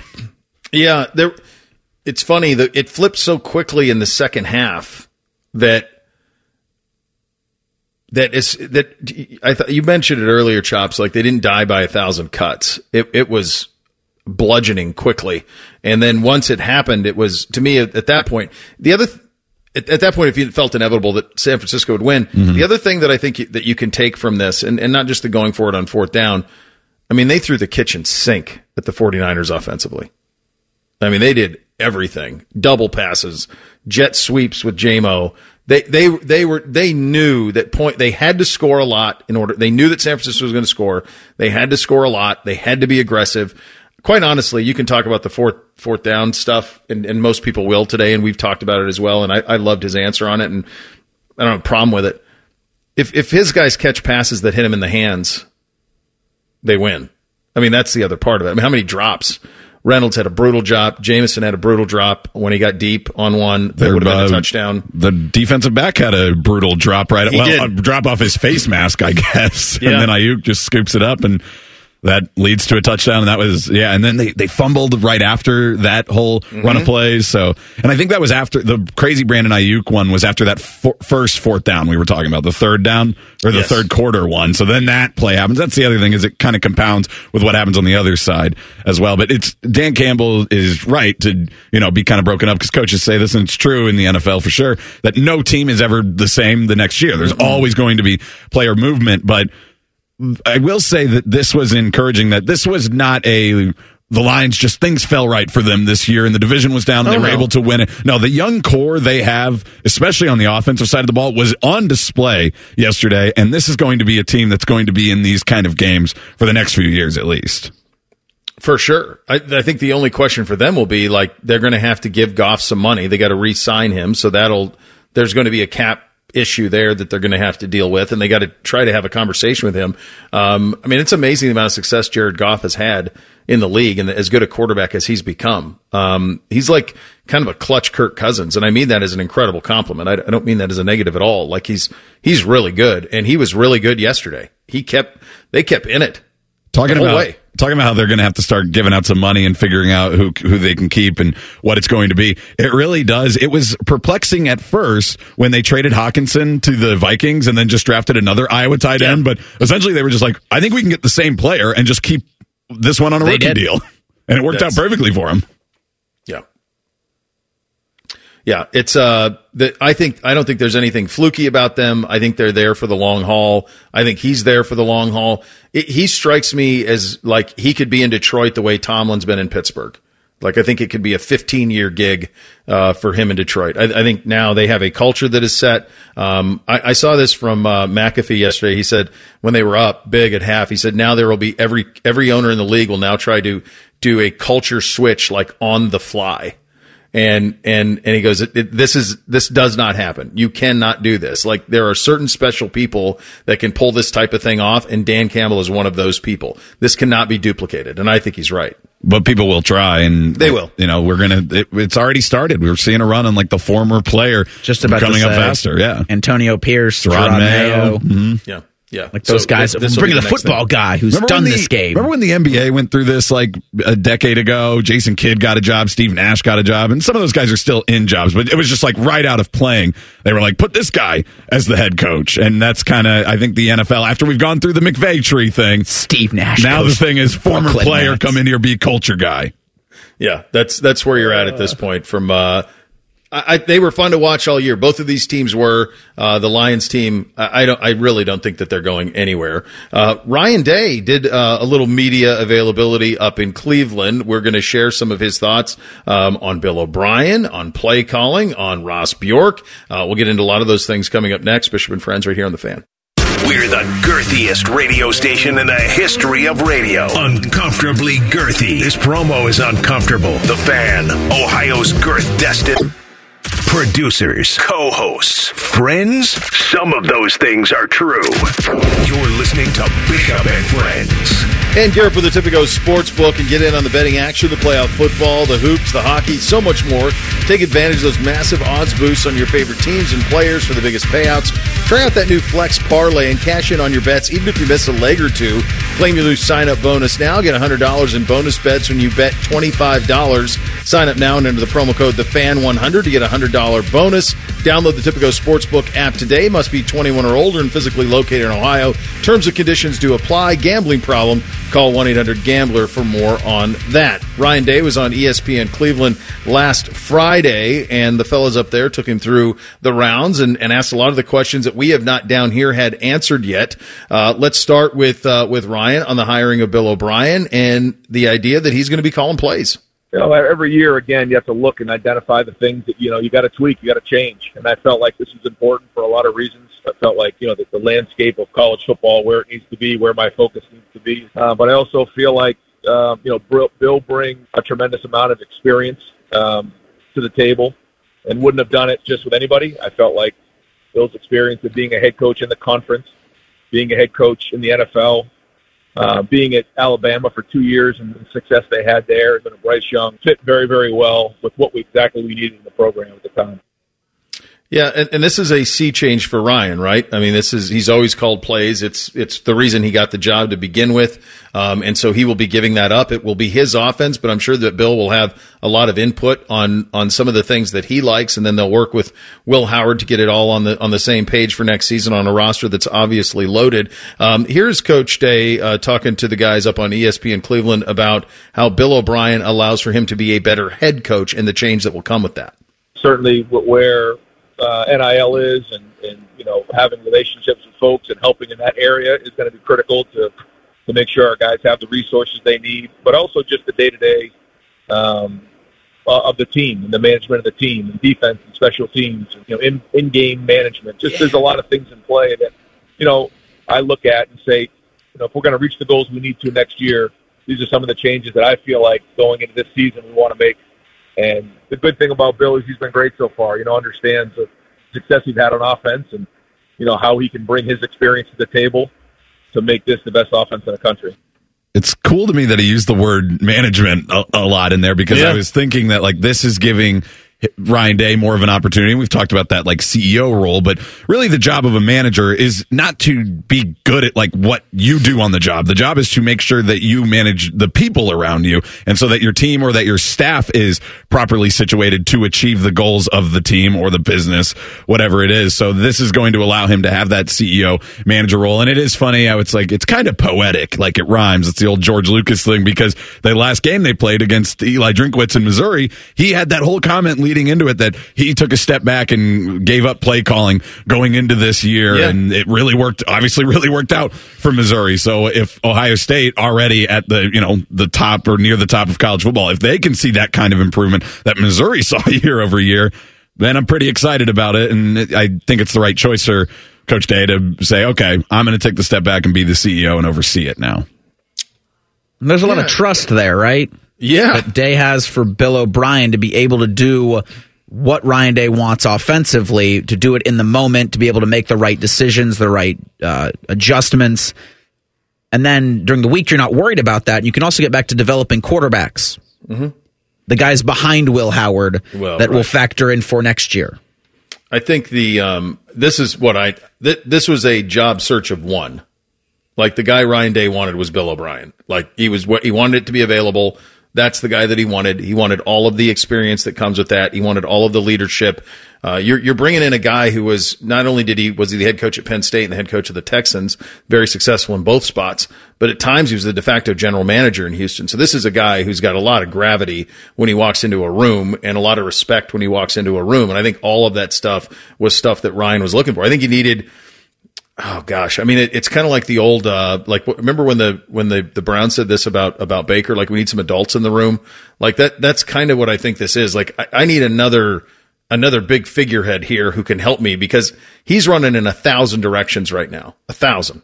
Yeah, I mean, would it have been sexier to go out and get a young hot shot who's on the cutting edge of where the offensive game is going? Yeah, that would that would be the the sexier pick. But the you already have that guy. Ryan Day is He already guy. is already the guy who knows where the offensive game is going, and he's young, and he he has you know just that experience that he's also gaining up here, and he's bringing in Bill O'Brien, like you said, to yeah go in there and be a a, a, calming voice to manage everything. And I think again, yeah, I just think it's going to work out. And you mentioning that it was a one of one search. That's like the whispers we heard is like, oh, he's going to want to go with an NFL guy who has play calling experience. So like everything we heard was what Bill O'Brien's resume is, and then Bill Yes. O'Brien gets hired, and some people's initial reaction, even mine, like right initially, was like, oh, that seems kind of underwhelming. But really, the more I think about it and look into it, I think it is the right hire. I said to people like, you do realize like Nick Siciliano used to have this job. Like, what are we talking about? Like, this guy's been like, he's been really good at a lot of places. Like, he's a, he's absurdly qualified for the job. I mean, Bill O'Brien could have got a, got a head job coaching in a Power Five this year if he would have wanted one, based on what he's done already. So, um, he absolutely could have done that. The, the one thing, the, the the other part of this, and there's there's two other parts of this offseason, not just the Bill O'Brien hire, but also Will Howard coming in at quarterback, and then the overall offseason haul that they did in the portal, which now leaves them with the most talented roster in college football. Let's start with Coach Day. Um, I have a feeling I'm going to take umbrage with this, but here's Coach Day on the quarterbacks. Yeah, it's it's a, a room that uh, really um, creates competition. I think you'll see that with all the guys in a room, and they're looking for a very competitive spring, and it's a great opportunity to start fresh with Coach O'Brien in terms of walking into that room, and um, we know what the expectation is, and I think the guys in that room know what the offense is, the, the surrounding cast, and and what's out in front of them. So uh, they've they've started well these first couple weeks, and uh, it's going to be a great competition, and it's going to be fun to watch this spring. So he didn't go quite far enough to say it's a. Quarterback competition for the starting job, but I it's close. take full umbrage because I thought he was going to say like that Will is in a quarterback. He's not in a quarterback. Will Howard's a starting quarterback at Ohio State. You brought him in here to do that. So, uh, and, and He's just talking more of the competitive nature of camp and spring ball. Yeah, and, and, I do yeah. think that will be a tremendous challenge when they brought in Julian Sayin and added him to the class. It's just it's going to be a reps war trying to get guys snaps because you, there just aren't enough receivers to catch passes from five quarterbacks who are all you know have desires of at one point starting here.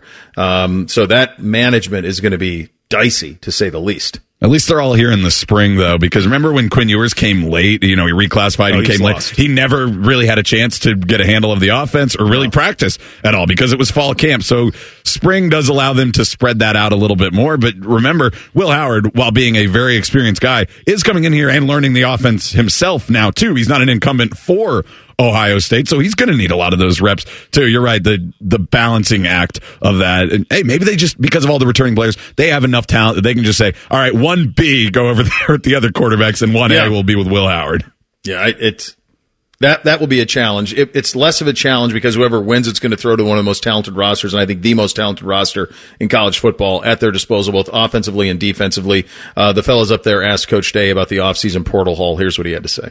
Well, it's- it's similar to last year in that you know, we've added, I think, six guys in the portal. You know, we haven't gone crazy there, but um, but you know, when when Coach Saban uh, retired, and you know, some of these guys were, were available in the portal, it certainly provided an opportunity that we wanted to you know bring in the best players we could, but also taking the culture into consideration.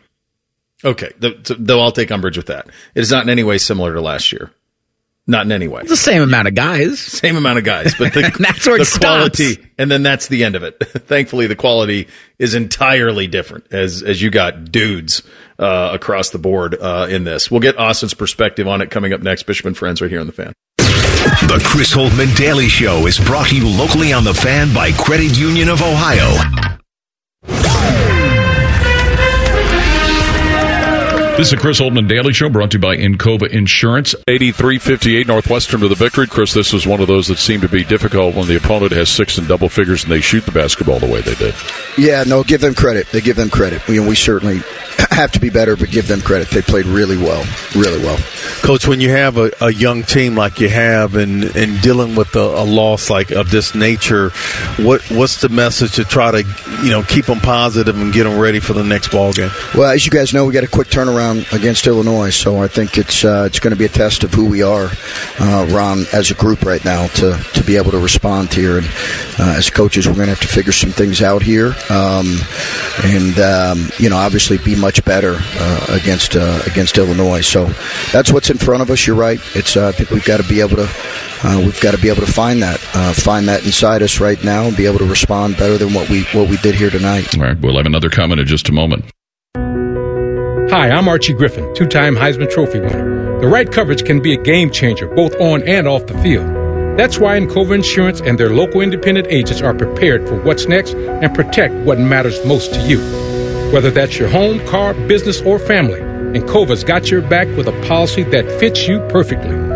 With local independent agents in your neighborhood and innovative insurance products that can be tailored to fit your unique needs, Encova's playbook is an easy win for your peace of mind. You can trust their team of agents to develop a strategy that's just right for you. And it's not just X's and O's.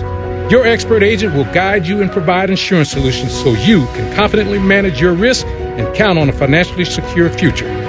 Auto, home, and business insurance, you want Encova on your team. Visit Encova.com today to find an agent near you. Encova is a proud sponsor of Ohio State Athletics. Go Bucks! 83-58, the final. Northwestern defeating Ohio State. Chris, we could see being next to you here at the bench that in the second half, even with the score was what it is, important for guys just to continue to play through the plan and, and go through what was being passed along to them. Yeah, no, I think I thought uh, I thought for the most part, you know, we had some we had some different lineups in there, but for the most part, um, you know, we were able to do that. I think just in general. Um, you know, we just we weren't able to get nearly enough stops, and we tried about every ball screen coverage possible. So um, we've got to play with more fight and more force on that end for sure, and we've got to help them as coaches. Chris, was this a situation where, especially with the way your team got to the free throw line, where maybe that's a possible area to try and chip away at this thing with scoring with the clock stop? Yeah, it was something we need to do better for sure, and uh, I think we did do that better tonight. If there's a positive to take from this, and there aren't many, that's certainly one of them. Is being able to get to the free throw line a little bit more. I thought Roddy did, uh, got to the line more, which was good as, as well as Bruce. It's the Ohio State Sports Network from Learfield. Is it time to upgrade your financial situation? Whether you're shooting for financial goals or making a fast Fast break towards savings. Credit Union of Ohio is on your team. If you live in Central or Northeast Ohio, you could score big with affordable loans and competitive savings. Enjoy Credit Union of Ohio's fast and easy online application process and make a slam dunk when it comes to your financial needs. Start winning at cuofohio.org. That's cuofohio.org. Federally insured by NCUA. Everybody knows that Roosters is a fun, casual joint with their award winning wait staff, great food, fun, and laughter. It's a quick stop on the way home to sit back and unwind or grab a carryout. Roosters is where you, your family, and friends can order pizza, sandwiches, salads, and more. And the home of award winning wings that are fresh, never frozen. It's your family's other dinner table. Roosters, a fun, casual joint. Us. He knows everything about the Buckeyes.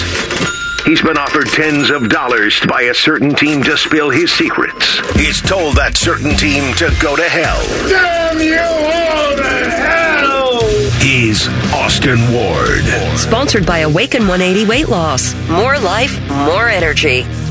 And he joins on the Brian Heating Cooling Systems fan guest hotline. Good talking to you again, buddy. Um, I was. How do you think as as Bill O'Brien's been in the building now for a little while? Um, Mm-hmm. How how is Ryan Day? And obviously, and I'm sure you feel the same way I do on this. Like this was a job search of one. Like he really wanted Bill O'Brien. He it was every box checked that that Ryan wanted. Um, as Ryan starts to transition into this new overseer of all of this, what will those steps look like, and and how closely will he, he and Bill kind of work together with all of that to find what this what this Buckeye offense is going to look like next season? Yeah, it, it's a great question. It's a key question because you have a little bit of time here, you know, six, seven weeks to think about what, how much one person has to learn from the other, how much they have to collaborate, how much of each playbook, uh, you know, what the roster looks like, what, what you want to emphasize. You know, you've, you've certainly seen what Bill O'Brien's do, done throughout his career, whether that's with tight ends or, or, uh, you know, quarterback development, what have you. I do think that some element of how this fits together has already come up because, you know, you, when you look at the hire itself and you say, uh, a search of one, that wasn't really the case. I mean, Ryan Day looked at a number of guys and he, and Bill O'Brien checked the most boxes and, ha- and had the most, I don't know, uh, collaborative vision, I think, with Ryan Day compared with Yeah. some, you know, and not everyone was going to be available. But I, I think that the way that this played out, I remember a lot of Mondays coming on on here and talking with you uh, in December about, hey, make these moves now. Like it's it's urgent. Like start planning for the future. And and Ryan Day took his time and and interviewed people and got a lot of feedback about what direction they should go and and who would work together. And and I think maybe more than anything, if you look at the the various places that Bill O'Brien has worked, and I ask somebody that's like, well, what's his system? Well, what what what's your personnel? Like that's the answer, and he's going to uh, suit what he does based on what Ohio State has to offer, which really is pretty much everything. Which might be the biggest challenge of all going into March is trying to narrow that down so that these two can decide on what that vision looks like. Is it your understanding that this will be, and typically this is the way this thing, this type of thing goes, that this will be the Ryan Day offense with sprinkles of Bill O'Brien in it? Well, I think that yes and no, Bo. I mean, I think that it has to have Ryan Day hallmarks in it and trademarks of what he's done throughout his career because he's one of the best offensive minds in the sport. Bill O'Brien is on that short list as well. Um, so it, you're certainly going to look. I think we'd all like to see more mesh concepts returning to the passing attack, right? Like just Oh, yeah. to nitpick a little bit of things, and and maybe there's some element where it's still O'Brien's job to break Ryan Day in some respects out a little bit of a, a, a play calling rut, and and I I know that that is exaggerating the issue, like probably to an unfair degree, but Ryan Day needs to be able to, to think not just about big picture ideas of running the program, but also within games. I don't think that he, and this came up with Eli Drinkwitz in talking about his role before the Cotton Bowl, and Ryan Day is just kind of sitting there staring at the ceiling, like, yeah, that sounds like a lot of what I had talked about a year ago. Mm-hmm. Like managing the team as itself, if he doesn't have to think about every play call, and, and maybe Bill O'Brien can be removed from that and, and sitting up in the booth and like, hey, this is what we talked about, this is what we're going to execute. We're not going to fall into a routine of of stretching the boundary or whatever. I mean, I, again, I'm, I'm exaggerating the issue, but I, I think that that had been on on the table for a while for Ryan Day, and and someone with the gravitas and experience of Bill O'Brien can help him get there. But that doesn't mean that Bill O'Brien is coming in and running his own offense entirely. There, that's not going to be the case. No, and I, I mean, I don't think you are exaggerating. It's you is probably a little, it was a couple months ago when we came on and we had the stats about the just the refusal to throw it in the middle of the field. They just didn't. Right. It just didn't happen. So it'd be nice if that's discovered again and they get they throw the ball in the middle of the field because there, there tends to be a lot of lot of green space out there. Uh, the other thing that I think this is a, a is is going to play in huge is is what has happened with with Julian Sayin add into this mix. You have 5 mm-hmm. guys and and I'm I understand that there's going to be quote a competition. Will Howard's a starting quarterback, so then it's it's four guys who are fighting for reps and spots and all of it. What sense do you have of how that will play out in the spring? And I'm not talking about a pecking order. I'm talking about just rep management. Um, how do they handle those guys this spring? I'm not sure that they've figured out how to do that yet, Bo. I mean, it's yeah. uh, what what I hope that they don't do and and we'll see. Maybe they maybe they learned from this and they didn't feel like it was as successful as they wanted. A lot of that stuff that we saw in August of last year was like, well, we're going to cut this up in two. We're going to go two fields and mm-hmm. mix up the ones and twos and, and make sure that everybody can get a little bit of this and a little bit of that so that they get the maximum amount of reps possible. And I think that that is a noble goal, but I I think it came at the expense of some of the things like you know, when we were out there at the start of the month, like, and Zen Michalski was working with one group that looked like it was the ones at right tackle. Well, he was never really uh, an option to start for Ohio State. It, I think it helped.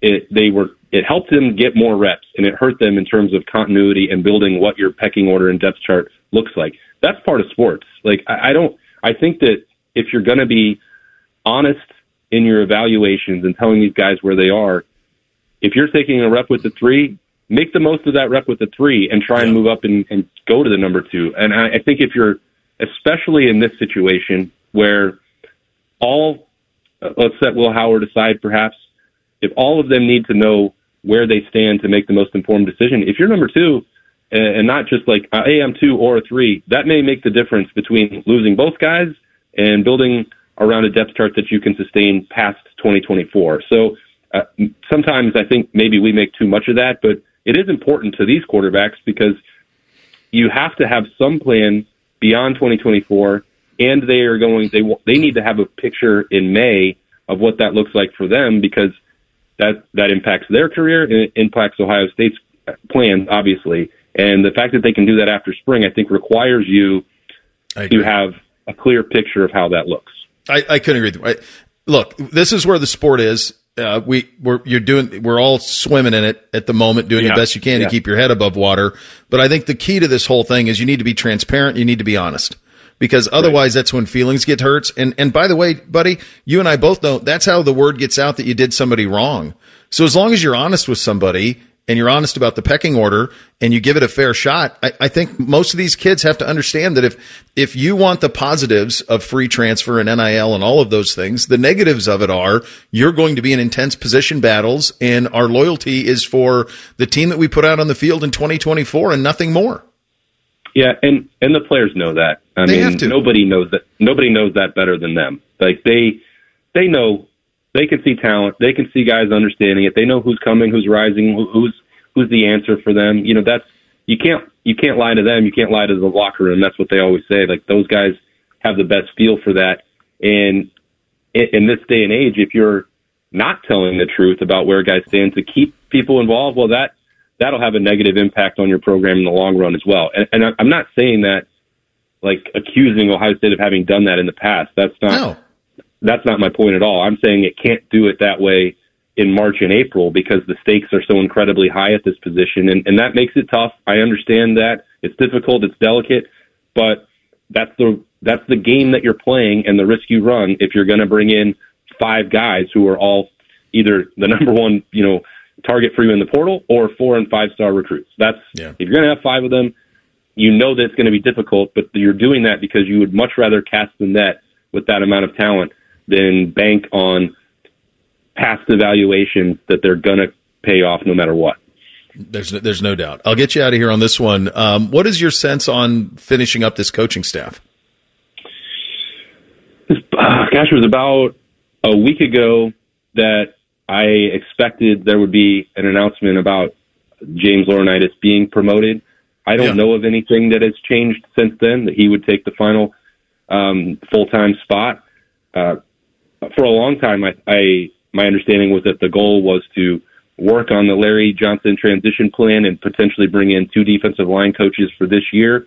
I'm not sure if like, and and as I mentioned uh, on this show before, like Jason Taylor was the primary and, and clear top target to do that.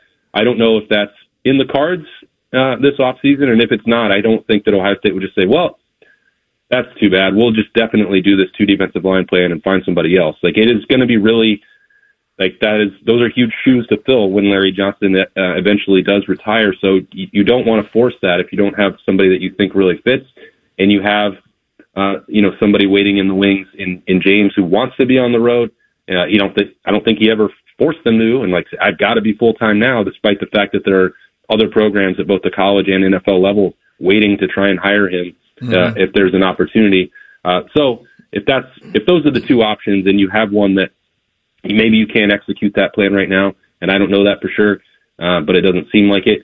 Your other option is still pretty appealing by keeping one of the best linebackers in school history on the staff uh, and giving him more power on the recruiting trail and eliminating the possibility of teams negatively recruiting against him by saying, "Hey, he's only a GA." There's, you laid it out quite well. Uh, good stuff, bud. Appreciate you. All right, see you, Bo. All right, that's Austin Ward right here at the fan, dotting the I's on the Brian Heating Cooling Systems fan guest hotline. Thing or not a thing up next. Bishop and Friends right here on the fan. The sound of Paul Keels calling a Buckeye game is erotic. Oh, yes. Your home of the Buckeyes, the fan, Ohio sports destiny. The uncle you never knew you had. The friends you kind of wish you didn't. This is Bishop and Friends. All right, time for a little thing or not a thing. Hit it, fellas. Thing or not a thing. Sponsored by Apex Plumbing Pros. This from Jon Rothstein. The Big Ten is planning to stay at 20 league games when the league expands to 18 teams and adds UCLA, USC, Oregon, and Washington during the 2024-25 season. Multiple sources told College Hoops today an official announcement is expected soon. Likely the schedule would be seven home only, seven away only, and three home and home. That makes sure you play everybody in the league every year. The conference is also planning to have only 15 teams participate in the Big Ten tournament starting in 2024-25. College Hoops today previously reported that momentum was growing to have to only have 14 or 15 teams in the Big Ten tournament when the league adds UCLA, USC, Oregon, and Washington. Thing or not a thing? Well, you need how many? That's the minimum requirement you need, or the probably yeah, the minimum requirement you need for television, so that you have you know, so you have a Wednesday slot, a Thursday slot, a Friday slot, a Saturday slot. Like you need to have all of that television inventory. So fourteen or fifteen, whatever it's going to be, that's the minimum. Requ- like they'll probably play the fourteen, you know, the fourteen versus fifteen team plays on a Wednesday. Right, and, so then they play that they in. jump into the bracket. So there's like almost like two play-in games because they need the inventory on that. I think it's shameful that they're staying at 20. You got 18 teams, man. Be bold. We talk about it in football. Same with basketball. If you're going to play upwards of, of 40 games, play 24 league games. Three home and homes is too few. They're Yeah, fun to joke. play a team both times on like either Yeah, side of the season. I agree. It's it's a big thing. Yeah. I think coaches in the league would be terrified to have to go to 22 games, 22 right. league games. They're worried about the wrong stuff. Well, we got to play Central Michigan and Right. You got to play nonsense. Elon every year instead. This is a valid point that they bring up every year, and by they I mean Big Ten coaches, how difficult and tough and physical and bruising the league is. But it, there is, there should be, should have been a point where you say, okay, and, then just done this, moving more conference games into the schedule. But I also like the idea that not everybody gets invited to the Big Ten tournament because not everybody needs to be in the No. Big Ten tournament. I, I would like any of these coaches in the Big Ten who complain about how tough the Big Ten is to just paratroop into the Big Twelve for a couple weeks. Go Yeah. play that. Go You're play a in that basketball team. Just play some basketball games. Play play some of those teams for a while. See how that goes. According to NFL research, the Baltimore Ravens are 0 and 23 when trailing by 10 or more points at the half since 2013. That was the year after they won the Super Bowl. Every other team in the NFL has at least one comeback win after trailing by double digits at half in that span. Thing or not a thing? I mean, it's obviously an enormous thing.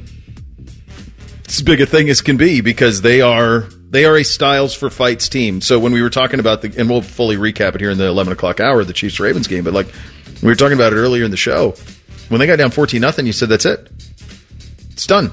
They they can't scale that mountain because they they aren't dynamic enough in the passing game to be able to do it, and and that was it. So no, it's it's it is the criticism of them. They are really difficult to come back on if, if they get a lead, they can salt it out and they can they can handle their business. And I do think they're heading in the right direction on this. Like I don't I don't think they're like in some football purgatory where they're never going to be able to do it. But uh, at the same time, like this is who they are. It's crazy. 0 23, trailing by 10 plus points at halftime since 2013. That covers obviously all of Lamar's career there. And it's not like they haven't been good offensively. You know, it's changed a little bit this year, bringing in Todd Monken, and it, in a lot of ways, was better this season. But it, you would just think that Lamar Jackson would be able to will a team to a comeback victory like that at some point in his career with all the things he can do on the football field. So to not have that is interesting. And then it's, you know, on top of this is a much more telling stat than that preseason win streak that they had that everybody was enamored with this year that yeah. finally that finally fell. But like this is yeah, I mean it's it's concerning that you that every other NFL team has been able to have a comeback of this nature and you guys haven't. So at least it's something that from their standpoint they can say, well, how do we fix it? like how do we yeah. get to this point where we can have a comeback and hopefully they get to that and add at least a one into that that W column. Adam Rittenberg, he had this first. Iowa is expected to hire Tim Lester, the former Western Michigan coach, as offensive coordinator. Lester spent the 2023 season as a Green Bay Packers analyst and was set to take the OC job at Troy. Iowa also strongly considered former Duke OC Kevin Johns. And then I think Roger Sherman, he used to work for The Ringer, he had this quote tweet, sums it up nicely. Kirk Ferentz took three months to hire an offensive coordinator and settled on the guy who got fired after finishing 127th out of 131 Wait teams in offensive SMP plus in 2022. Impossibly funny. You couldn't make it up. And tweet thing or not a thing. That's a hell of a reveal on the back end of that. Yes. So as you're starting, I'm going, okay, great. This got to be some great offensive mind from the MAC that's been dominant. No, no, not not the case. It's uh, to me. Yeah, I mean, this Kirk is the floor is yours. Like this is your this is the, your the love of your life. Like I, I don't I don't understand I don't understand that. He went out there, and I think God is yes man. Somebody's going to come in and run the Kirk Ferentz offense, which is to say no offense. They don't even seem very interested in doing it. And that's what I was worried about the entire time so, with this because it's not that. It's not it that like I'd rather Brian have Brian Ferentz, Ferentz still. I just yeah, it's it's a but Kirk it wasn't. problem. It, it might not have been a Brian Ferentz problem. And it's a shame because he'll never get an offense coordinator job ever No. again because of God, it. that's crazy. But yeah, just to go from a guy who is the you know worst offensive output to a guy who just a couple years ago was one of the worst offensive outputs. So maybe a little bit improvement there, a but perennial top twenty program, and like this is okay. It's yeah. Wild. and it and how long it took too. The fact that it took three months to then settle on this guy who was just an analyst for the Packer. It's not like they had to you know fight in this. He was taking No. other other interviews. Well, he he was taking other interviews. He was set to. So you stole him from Troy. You should feel bad about that. But he comes from the NFL. yeah, got a Is- nice one year car wash It's the there. absolute smokescreen being thrown on that. This is a funny thing. Uh, just uh, there is one of he is one of one Kirk Ferentz that can get away uh, with something as egregious as this. On Friday, Joe Flacco was named a finalist for the AP's Comeback Player of the Year award. The other finalists were Damar Hamlin, Baker Mayfield, Matthew Stafford, and Tua Tagovailoa. Flacco was on CBS Sports Radio and spoke about the honor. I don't necessarily know what I'm coming back from. I, probably, I would say most of the guys on that list. I'm not sure what we're coming back from, so that's probably my initial reaction. But I think anytime, anytime that you're, you know, getting recognized in this league for, you know, playing well, I guess, uh, you know, it, it can be flattering. So it, it's a cool group to be a part of, that's for sure. Um, but yeah, that's my initial thought is I'm, I'm not necessarily, I'm just coming back from, you know, what, being old and, you know, not, not being on a team for a couple months. So who knows? Flacco then threw his weight behind uh, Damar Hamlin winning the actual award. Well, yeah. thing or not a thing. I was going to say, like, one guy came back from dead. So that seems to be like the ultimate. The fact that he's played football, he is unlike the others. So if he's going to be in it, that's the answer, regardless of, of what happened on the field. It it is funny though. He pointed out something that I'd never really thought about. If you're not coming back from an injury, it is sort of a backhanded compliment to win comeback player of the year. It's like you were bad, Baker. and now and now you were were good again. But this reminds me of something. Uh, PFT commenter had this a couple weeks ago. They were talking about it on Pardon My Take, uh, and I saw the clip. They were saying it's putting a really interesting question in the comeback player of the year conversation because what's harder, coming back from the dead or leading the Cleveland Browns to the the playoffs? Hmm. Which okay, yeah. That is that is pretty solid. Final hour on a Monday. Up next, we start it with the weekend blitz. Bishop and friends, right here on the fan. Love Crew Soccer? Us too. Let's get married and catch every game together. Proud to be your local home for the black and gold. The Fan, Ohio sports destination.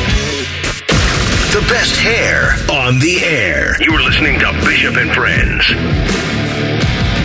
Sam Monson, PFF, coming up at the bottom of the hour. Between now and then, we'll get into the Chiefs and the Ravens here shortly at eleven twenty. Right now, we blitz the weekend. Bishop and Friends present the Weekend Sports Blitz. I believe I had that. What'd you have this weekend, Reese? Uh, Northwestern, I didn't bother to watch.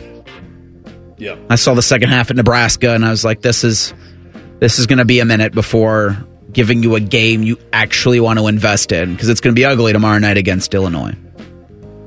Mine centers around that as well, but uh, I decided that I wasn't.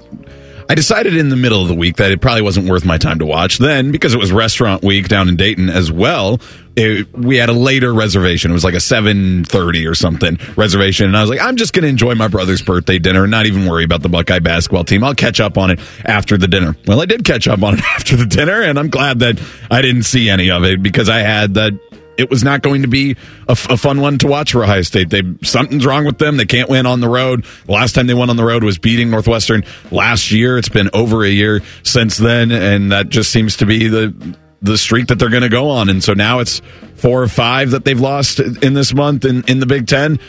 And it feels like they're getting dangerously close to that 14 of 15 that they went through last year. And you hope it doesn't get that bad. Yeah. But I just don't have a ton of confidence that it's not. What was the? Where'd you eat? What was the restaurant?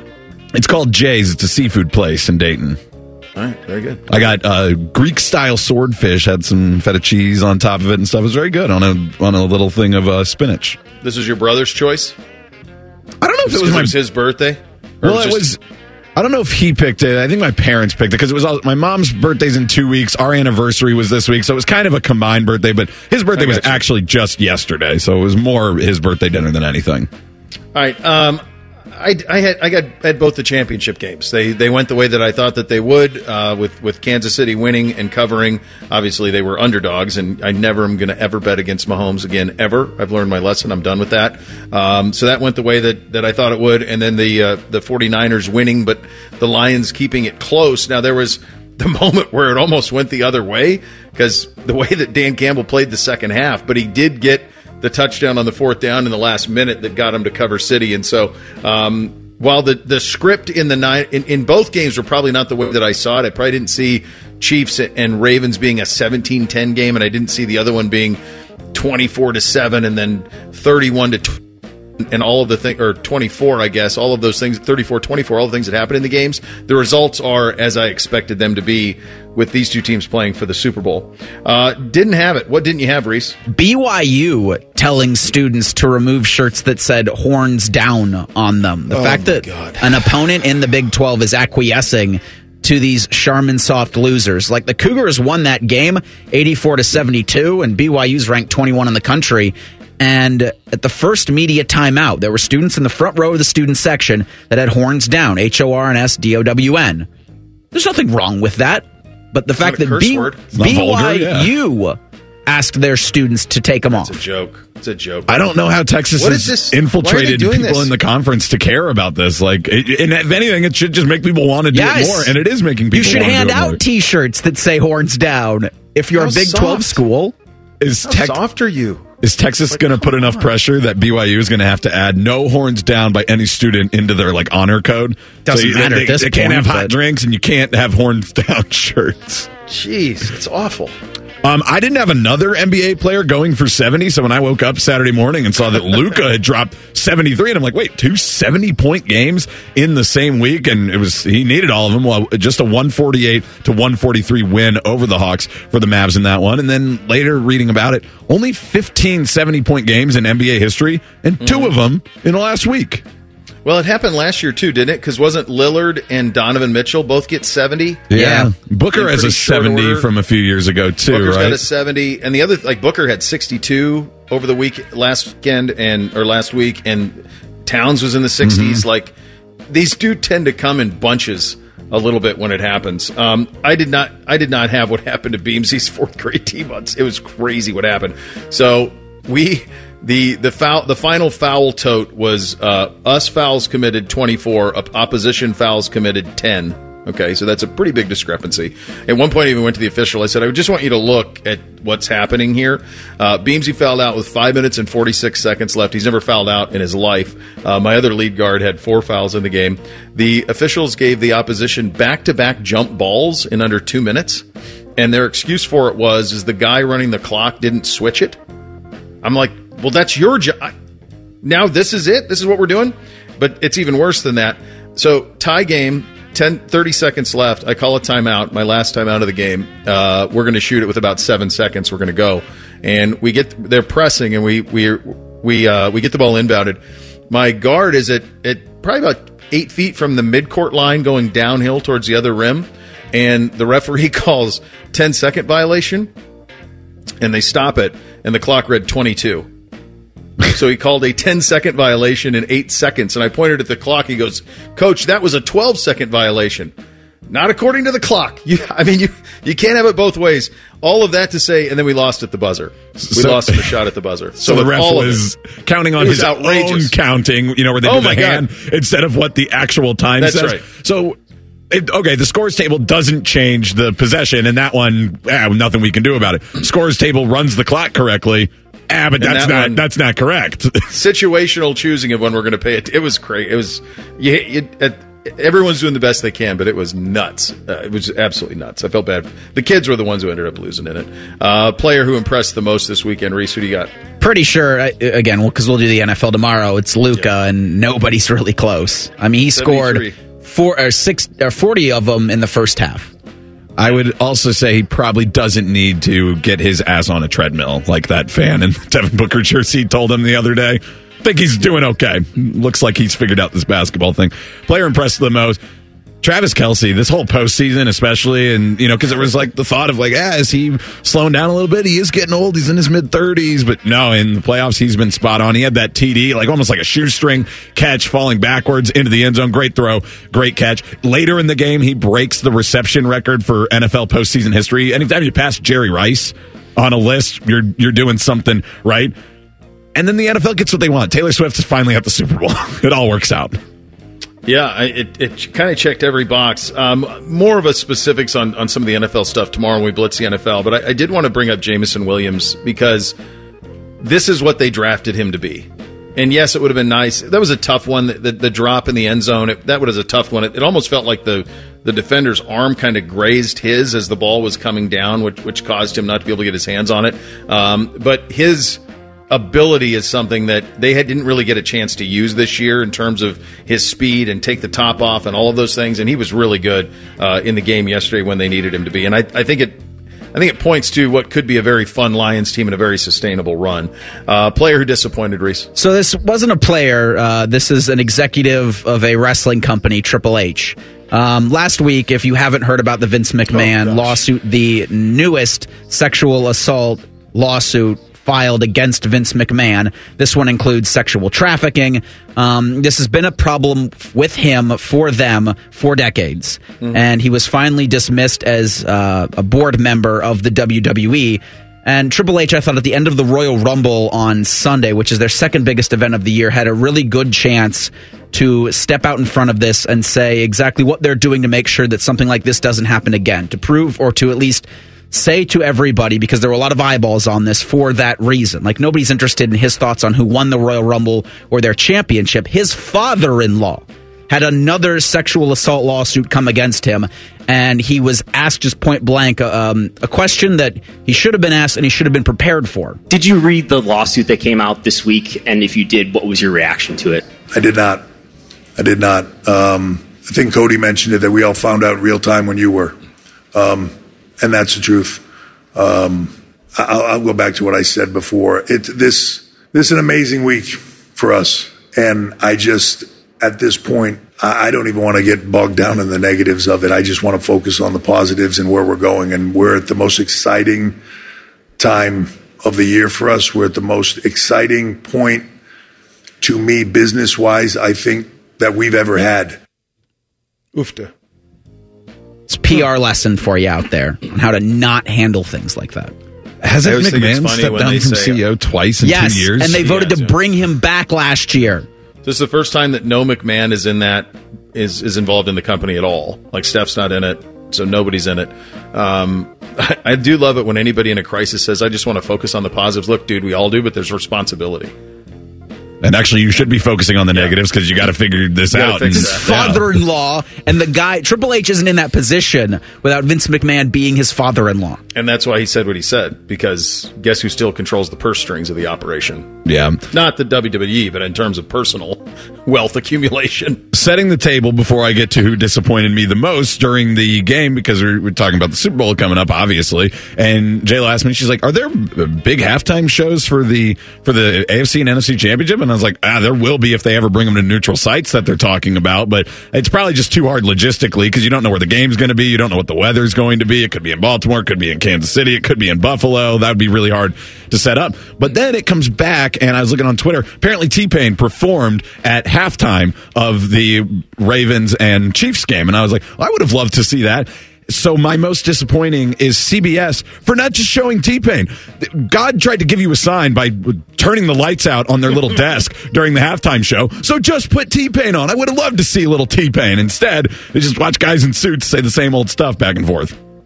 That's true. Yeah. Uh, most disappointed for me, my guy Bill Maher. I, I love his show on HBO on Friday night. It's something I look forward to every week. He's one of the few people that will have people from both sides. He's had DeSantis and Newsom on in the last couple of months. He had Stephen A. on. Usually his panel's made up of one left, one right, and the, the arguments are to be heard on both sides. It's it's kind of the one of the last places where that's done. He had Stephen A. on on Friday.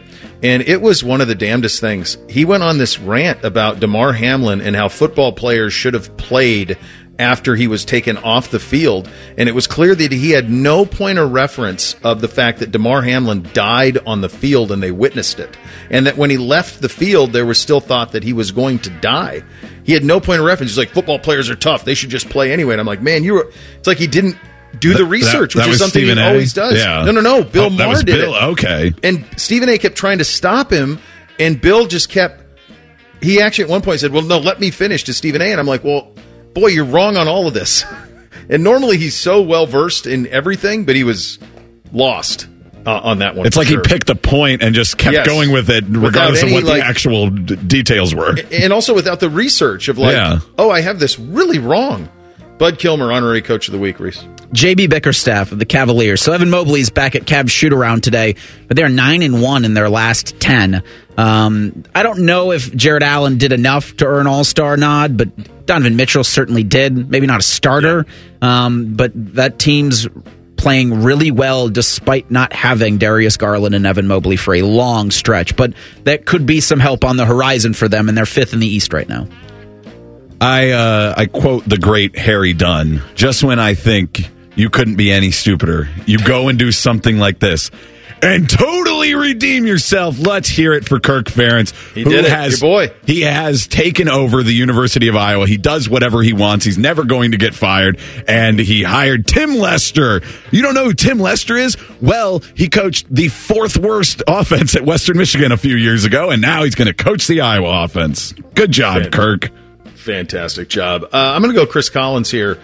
He was hired there to get them to a tournament. That's a tough job.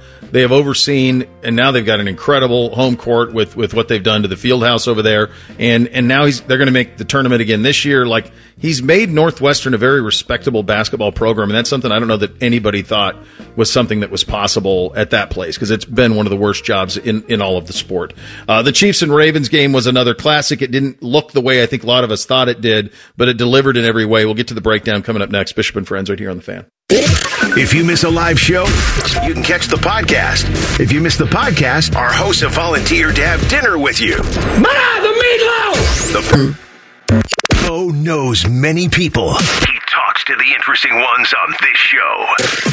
This is Bishop and Friends. And gear up with the Tipico Sportsbook and get in on the betting action with the playoff football, the hoops, and so much more, even the hockey. Take advantage of the massive odds boosts on all of your favorite teams and players for the biggest payouts. Try out their new Flex Parlay system. Cash in now on your bets, even if you miss a leg or two of those. Claim you lose sign up bonus now. Get $100 in bonus bets when you bet $25. Sign up now and enter the promo code THEFAN100 to get a $100 bonus. Download the Tipico Sportsbook app today. Must be 21 or older and physically located in Ohio. Terms and conditions do apply. Gambling problem? Call 1 800 Gambler for more on that. Um, this one, I guess I'll ask both of you guys. Reese, did you did you think that Baltimore had a chance once they were down 14 nothing? No. Chops. I there was a lot of times in the second half where I was like, okay, they, we've got a game if they can score here. I but, thought that at several yeah. times too, but at no point when they were down, uh, yeah, the, those two scores, I was like, this game's over. Now Baltimore could make it fun, sure, but they weren't winning. Yeah, but it, it- the feeling that did go away because the game, and now like Reese said earlier in the show, it ended up being super entertaining football because it was good ball. You could tell, you know, you know when you can see it. Um, but I thought, oh, are we in shootout territory when KC scored on their first possession and then the Ravens answered, and then no, it really slowed down after Yeah. that defensively. Yeah, it did. I the um the inevitability of the Chiefs was was just something, and and the way that they started the game, it just felt like this is the way this thing is going to go, and they they handled their business. Um, Andy Reid back in a Super Bowl, another AFC title for him. Obviously, their goal every year is to win the Super Bowl. Here's Andy Reid on that. Uh, one thing, Vahe, it's tough to back to back to back seasons. That's a tough thing. You played a lot of football games, and, and you've got to work through that. You've got to work through that mentally. That's not an easy thing. I'm so happy for the guys and how they how they handled that. When it came time to put the hammer down, they put the hammer down, which was which was important. And the best part is we're not done. We, we've got another game, and you love these seasons to carry on as long as they can possibly carry on, and, and we're there. And now we we got to get right back at it. He's he, he's just football guy in every way. Like he just wants to coach as many games as he can and keep going and going and going. And now he's got this ultimate toy in Mahomes, and it's he's going to go till he can't. It's crazy how like you know, and it was it was a great career accolade. How impressive it was that Andy Reid brought the the Eagles to four straight NFC championships, and you know that broke or you know put him in some sort of record book and stuff. And now he's just six straight years with the Yeah. Chiefs. Like, yeah, he guy knows ball, and you can see it in their offensive stuff. Did you see the one play where it was? Technically a backwards pass to Kelce, and I don't know if Kelce was just trying to fake out the safety, but it was like an it was like a run pass option for Kelce at that point. He pump faked it, and I was like, maybe the guy was open, he actually would have thrown it, but instead just goes forward and he picked up like four yards and got a first down. But it's just that kind of stuff that stands out in those games. And then we'll have both of those teams because the 49ers are another team that have things that stand out offensively. So that's a nice Super Bowl matchup. I was trying to think of the exact moment I knew it was over for Baltimore. And I think it mm-hmm. was when Kelce catches that touchdown pass, like has to turn around like opposite the way your Yeah. body would normally in a situation. Like the first touchdown Kansas City scores against Kyle Hamilton. And I think that was the first touchdown he'd given up to like a tight end all season. At that point, I'm like, well, you, you're not coming back from that. It's interesting. Uh, Andy is fourth all time in wins. He's uh, in NFL history. Got 258. He's passed Tom Landry this year for fourth on the list. He's so Belichick's at 302. He's third. Then Halas and then Shula at 328. So the Shula number is probably not one that's attainable for him. But with Belichick not coaching next year, Reid absolutely can get to him. I mean, that's four more seasons. They're playing 17 games a season now. He's going to win 10 or 11 games, sometimes 12 every time he's got Mahomes. And he gets these postseason wins that start to stack on it as well. So it's, it's all very much in play for him to go on a, on a long run. And, and Mahomes is, he's 65 too. So like it's, it's, he's not in his 70s or anything. He could easily go another five to seven years, provided he has the health to be able to do it. I do think this Chiefs team reveled in the idea of being the underdog. Here's Mahomes on that.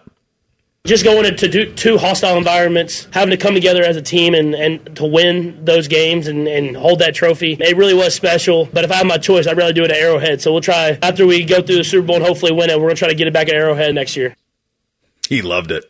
He loved going on the road, man. Well, it was, it. it was so cool the way that they were able to like slow play both games and say, we don't need Mahomes to go out there and pass for 400 yards and four touchdowns. We can get a lead and we can, we can figure out a way to, to make this work and just do enough on offense. And, you know, I'm giving a lot of accolades to their offense here, but to be fair, the Ravens, it's hard to decide. Did the Ravens figure out the Chiefs offense in the second half or did the Chiefs purposely just kind of take their foot off the gas because they were trying to manage the game in front of them? And I'm not sure which is which, but the, the defense did a really good job after giving up that 17 points early. Baltimore's really good. Yeah. So I think their I think defense both is- defenses were able to make the proper second half adjustments. And I also think that you had a Kansas City team that was like, we might be good at 17. Like, we don't need to press. Like, you knew take time. Mahomes wasn't going to turn it over. Correct. You hoped he was going to play clean. Lamar wouldn't either.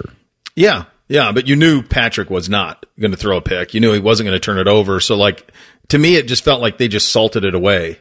You know, it Mhm. never felt like they needed to do anything more than, than what they did. I, you know, I, I think it's a, it's an awesome season for Baltimore. Um, and they're not going anywhere. Like they're, this isn't like the Bills situation. We got cap hell. Like they're going to be around and be in the mix for a while.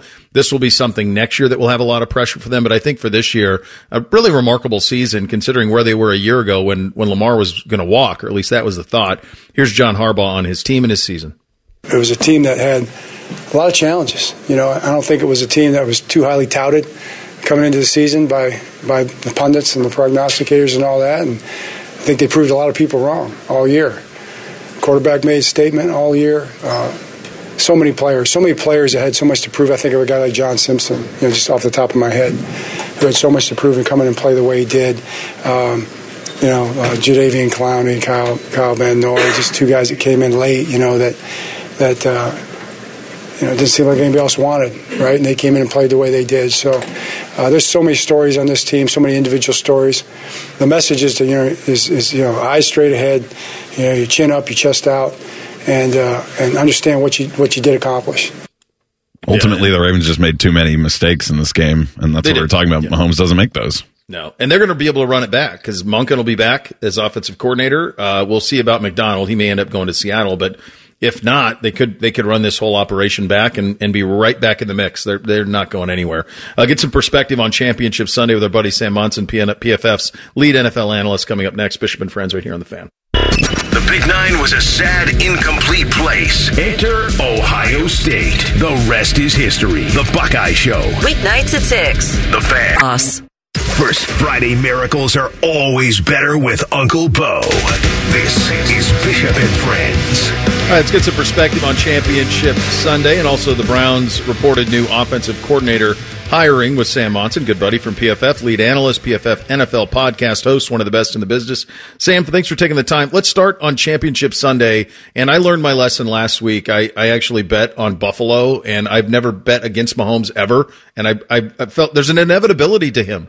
He is so damn good in the postseason, and they didn't need him to throw for 300 yesterday, but every play they needed, he made. What did you make of the Chiefs' approach yesterday in Baltimore, and conversely, Baltimore's approach to that second half?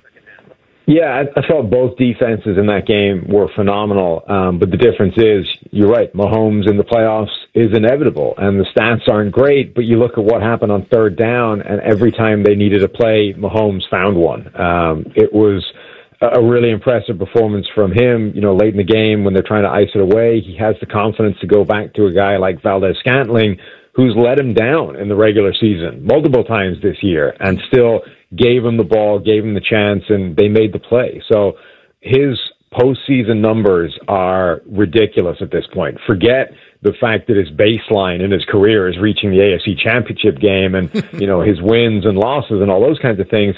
His numbers across the board get better in the playoffs.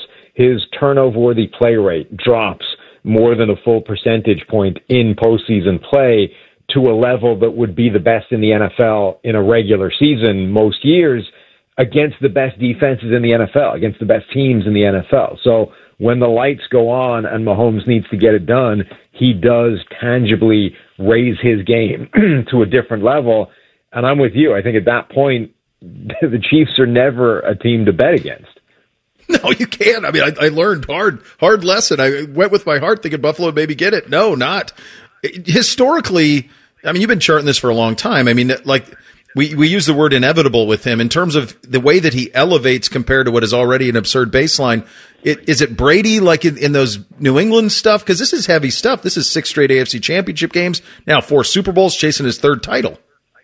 Yeah, it feels very similar to Tom Brady and the Patriots, right? I mean, they had seasons where they didn't seem overwhelming and they didn't absolutely dominate everybody in the regular season, and there was a feeling of, well, maybe this is a you know a down year for the Patriots. They're going to win 11, 12 games, make the playoffs, but they're beatable this year. And then they would get to the postseason, and anytime Tom Brady and the Patriots had a chance, they would just up their game. They didn't make a mistake, and other teams did. Other teams tightened up, and somehow they found their way through to an AFC championship or a Super Bowl again.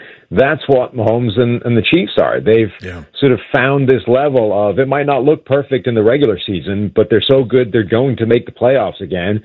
And even if they have to go on the road, they're going to figure it out by the time the postseason rolls around, and then they're not going to make the mistakes that other teams might. And that really was the story of the game yesterday. Mahomes and the Chiefs really didn't make many mistakes at all, and the Ravens made a lot more than they normally did or in the regular season, and that changed the outcome. Big picture for, from the Baltimore perspective, uh, Buffalo's got. It does feel like to me, it felt like Buffalo. I don't know if you feel this way. For me, it felt like this was kind of the, the end of that. This looking run for Buffalo. Their roster will be potentially dramatically different next year. Baltimore feels like this could this is just a, a, first big step. And I'm, I'm, curious from your vantage point as you watch them all season, the Todd Monken effect on, on Lamar and then Lamar's own personal growth from the player that, that we used to see, the player we saw this season. How substantial was it? I think it was significant. Um, obviously, we're talking about a guy that's that's won a unanimous, a unanimous MVP award in his career so far. So he, he's already set pretty high standards yeah. in the past. But this was the best version, I think, of Lamar Jackson we've seen certainly since that season, and maybe ever. It may have been a better version of him than that performance, even if you know the numbers and and the accolades won't necessarily seem the same. But it was a more complete picture of Lamar Jackson, and this was really the first game where any team had answers for that offense and for what Lamar was capable of doing. And even in this game, there's a couple of plays in there that Lamar makes that, you know, otherwise the game wouldn't have even been close. The the touchdown to uh, Zay Flowers. I mean, Lamar Jackson should have been sacked on that play. Leo yeah. Chenal had him in the headlights and he wasn't able to get him to the ground. And not only did it not end up as a negative play for the offense, it ends up becoming a touchdown because of what Lamar Jackson can do. So he was absolutely spectacular this season. And, you know, maybe he came up short in this game in terms of there were a couple of plays that he could have made and he didn't, or a play that he did make that he shouldn't have in terms of the, the, the interception into triple coverage. But he also didn't get helped. You know, that I think the Ravens' game plan, the fact that they abandoned the run so mm-hmm. early and so completely, didn't help him uh, make that th- those plays and win that game.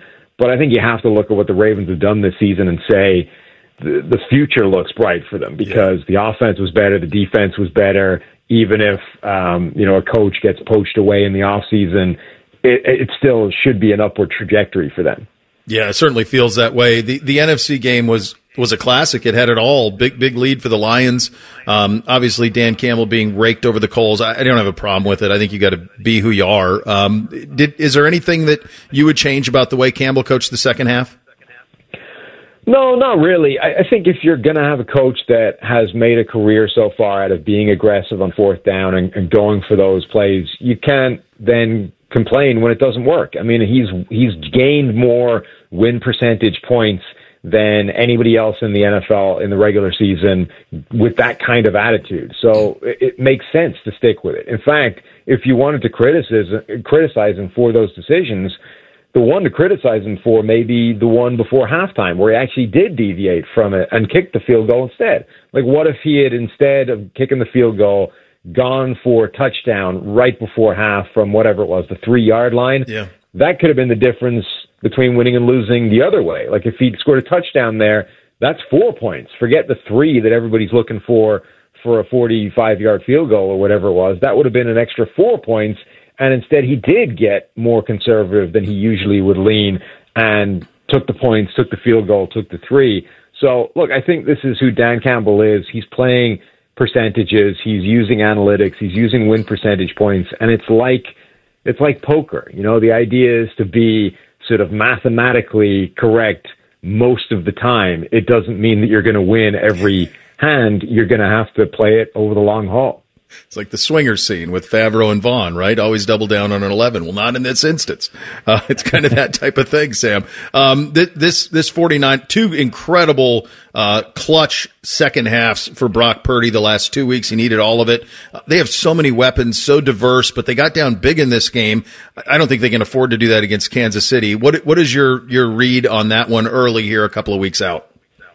Well, we just talked about it before. I mean, I don't think I don't see how you can make Patrick Mahomes an underdog for this kind of game, given what we've just seen from them over the last couple. I think they should be the favorites, even though the 49ers, I think, have opened as a slight favorite. Yeah. Um, I, I agree. I think the 49ers need this game to stay within reach, and they need to have you know a neutral game script situation for that offense to function the way it, it does at its best. But I think it's big for them that the last couple of games haven't gone that way, and they at least know now they're capable of that kind of comeback. Previously, you know, there were all those crazy statistics of Shanahan had never come back from even five points down entering the fourth quarter. It was 0 and 30 before that Green Bay game, and then this one, you know, the comeback was kind of achieved before the fourth quarter. But the same thing, they were down big, and that's when that offense usually doesn't function the way it, it uh, does at its best and they were able to come back against mm-hmm. the Lions as well. So I think those two games are really big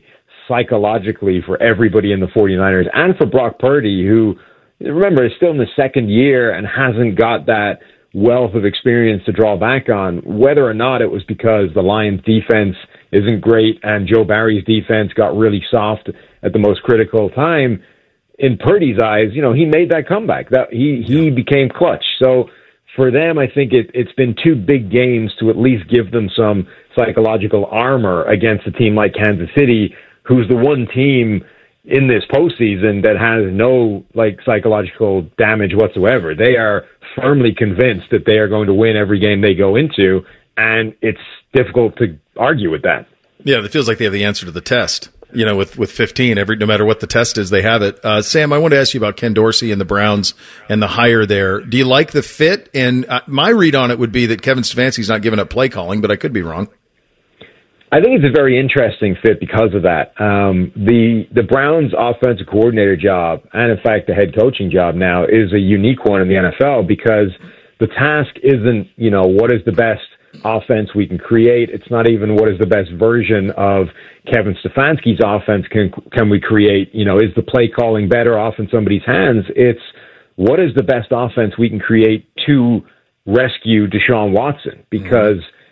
They're stuck with him. You know, they they can't get away from that. There's no stop date like there is with the Russell Wilson contract where you can say, okay, when does it become palatable to move on from him, even factoring in the idea that it's going to be the biggest dead hat, cap hit in the NFL uh, in history, they are stuck with him. So they, whoever they bring in and whoever is tasked with sort of creating that offense, the job is what is the best version of Deshaun Watson can we create? Forget everything else.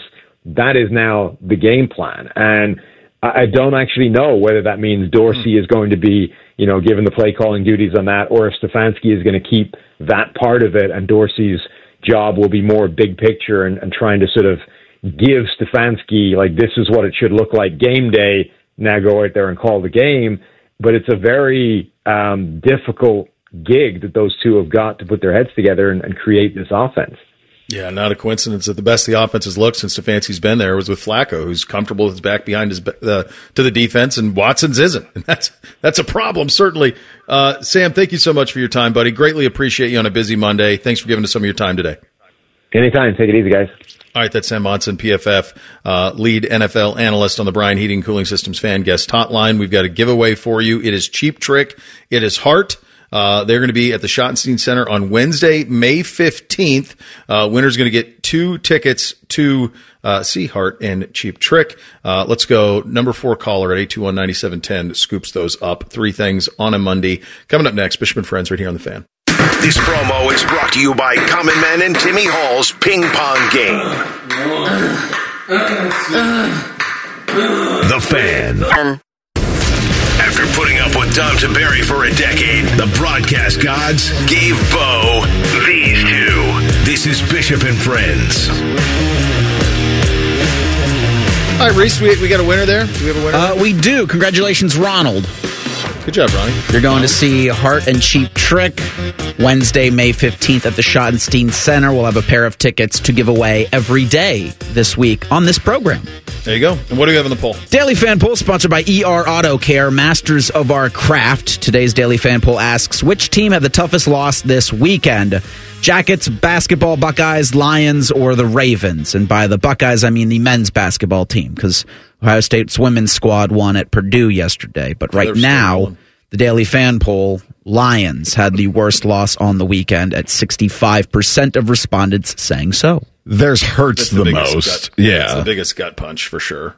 You know, you you feel like you're there.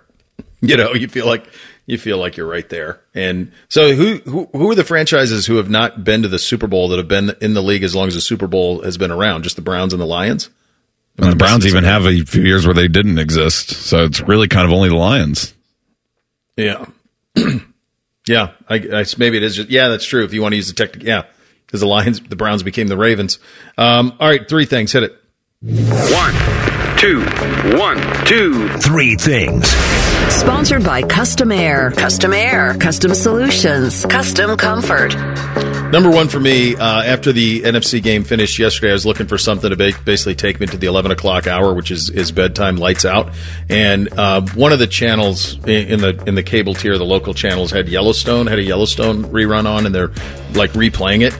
And the episode featured, the end of it featured Lloyd.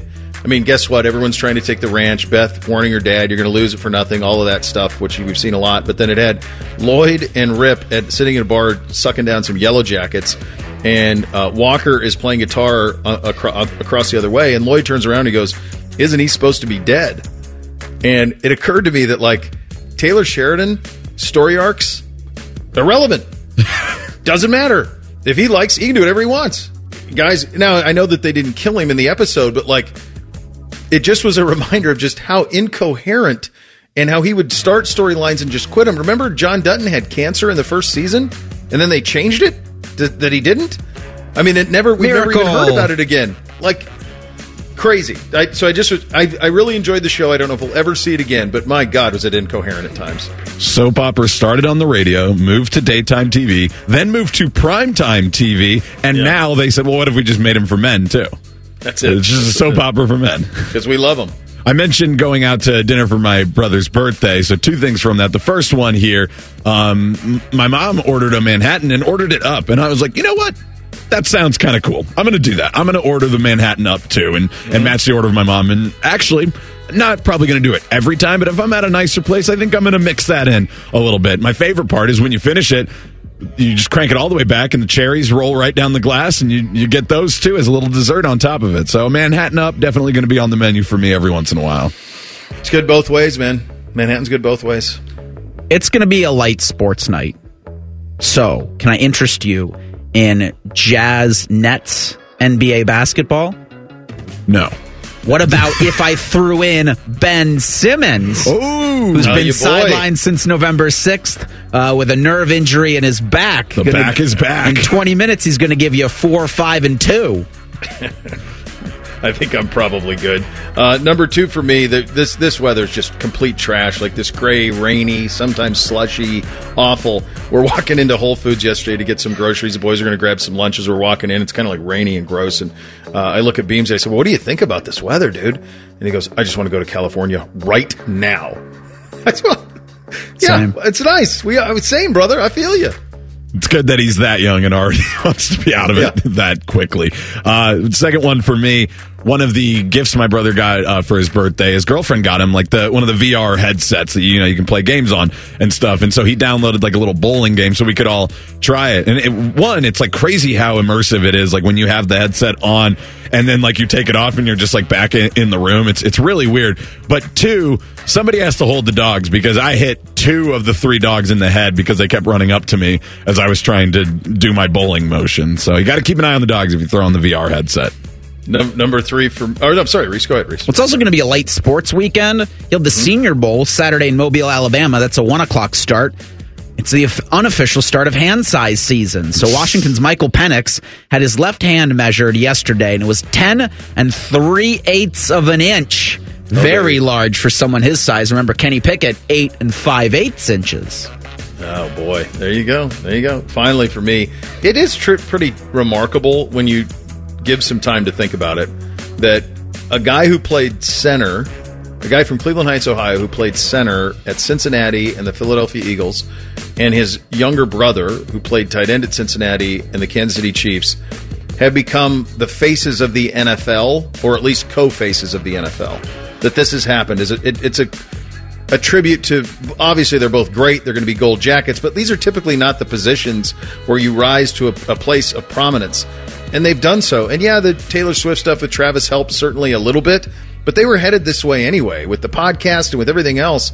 It's a hell of a story and it's it really goes against all type of what typically you're looking for when you think about the faces of the league that reminds me of something that I'll make this my third thing because we, you know, we joked about the conspiracy theory of the the NFL. Are they going to do they give it away with the colors in the Super Bowl logo? Yeah. But like the idea that Taylor Swift decided to date Travis Kelce to like increase her profile, like that's just people not understanding the situation. Taylor Swift is like the most famous person in the world. She did not need Travis Kelce to lift her profile.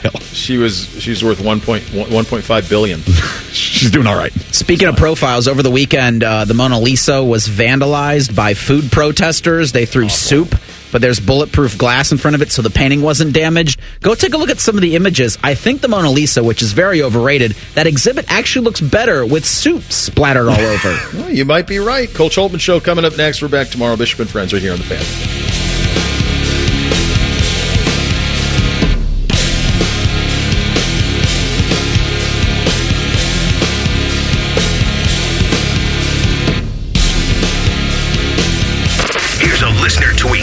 Men and Bone stupid in real life? Yes. Yes, they are. Common Man and T-Bone. Weekdays from 3 to 6. The Fan. This is a fan action update. This action update is brought to you by ESPN Bet. Gambling problem? Call 1-800-GAMBLER. The 49ers were as high as 4 to 1 to come back and beat the Lions when they trailed in the third quarter, but they pull off the upset and now they are the ESPN Bet Super Bowl favorites over the Chiefs. For the Lions, teams leading by 17 or more at halftime in conference championship games were 21 and 0. Now that number's 21 and 1. For your ESPN action update, I'm Scotty Vegas. Broadcasting from the Lindsay Honda Studios. Honda makes the cars, Lindsay makes the difference. Visit lindsayhonda.com. WBNS FM HD1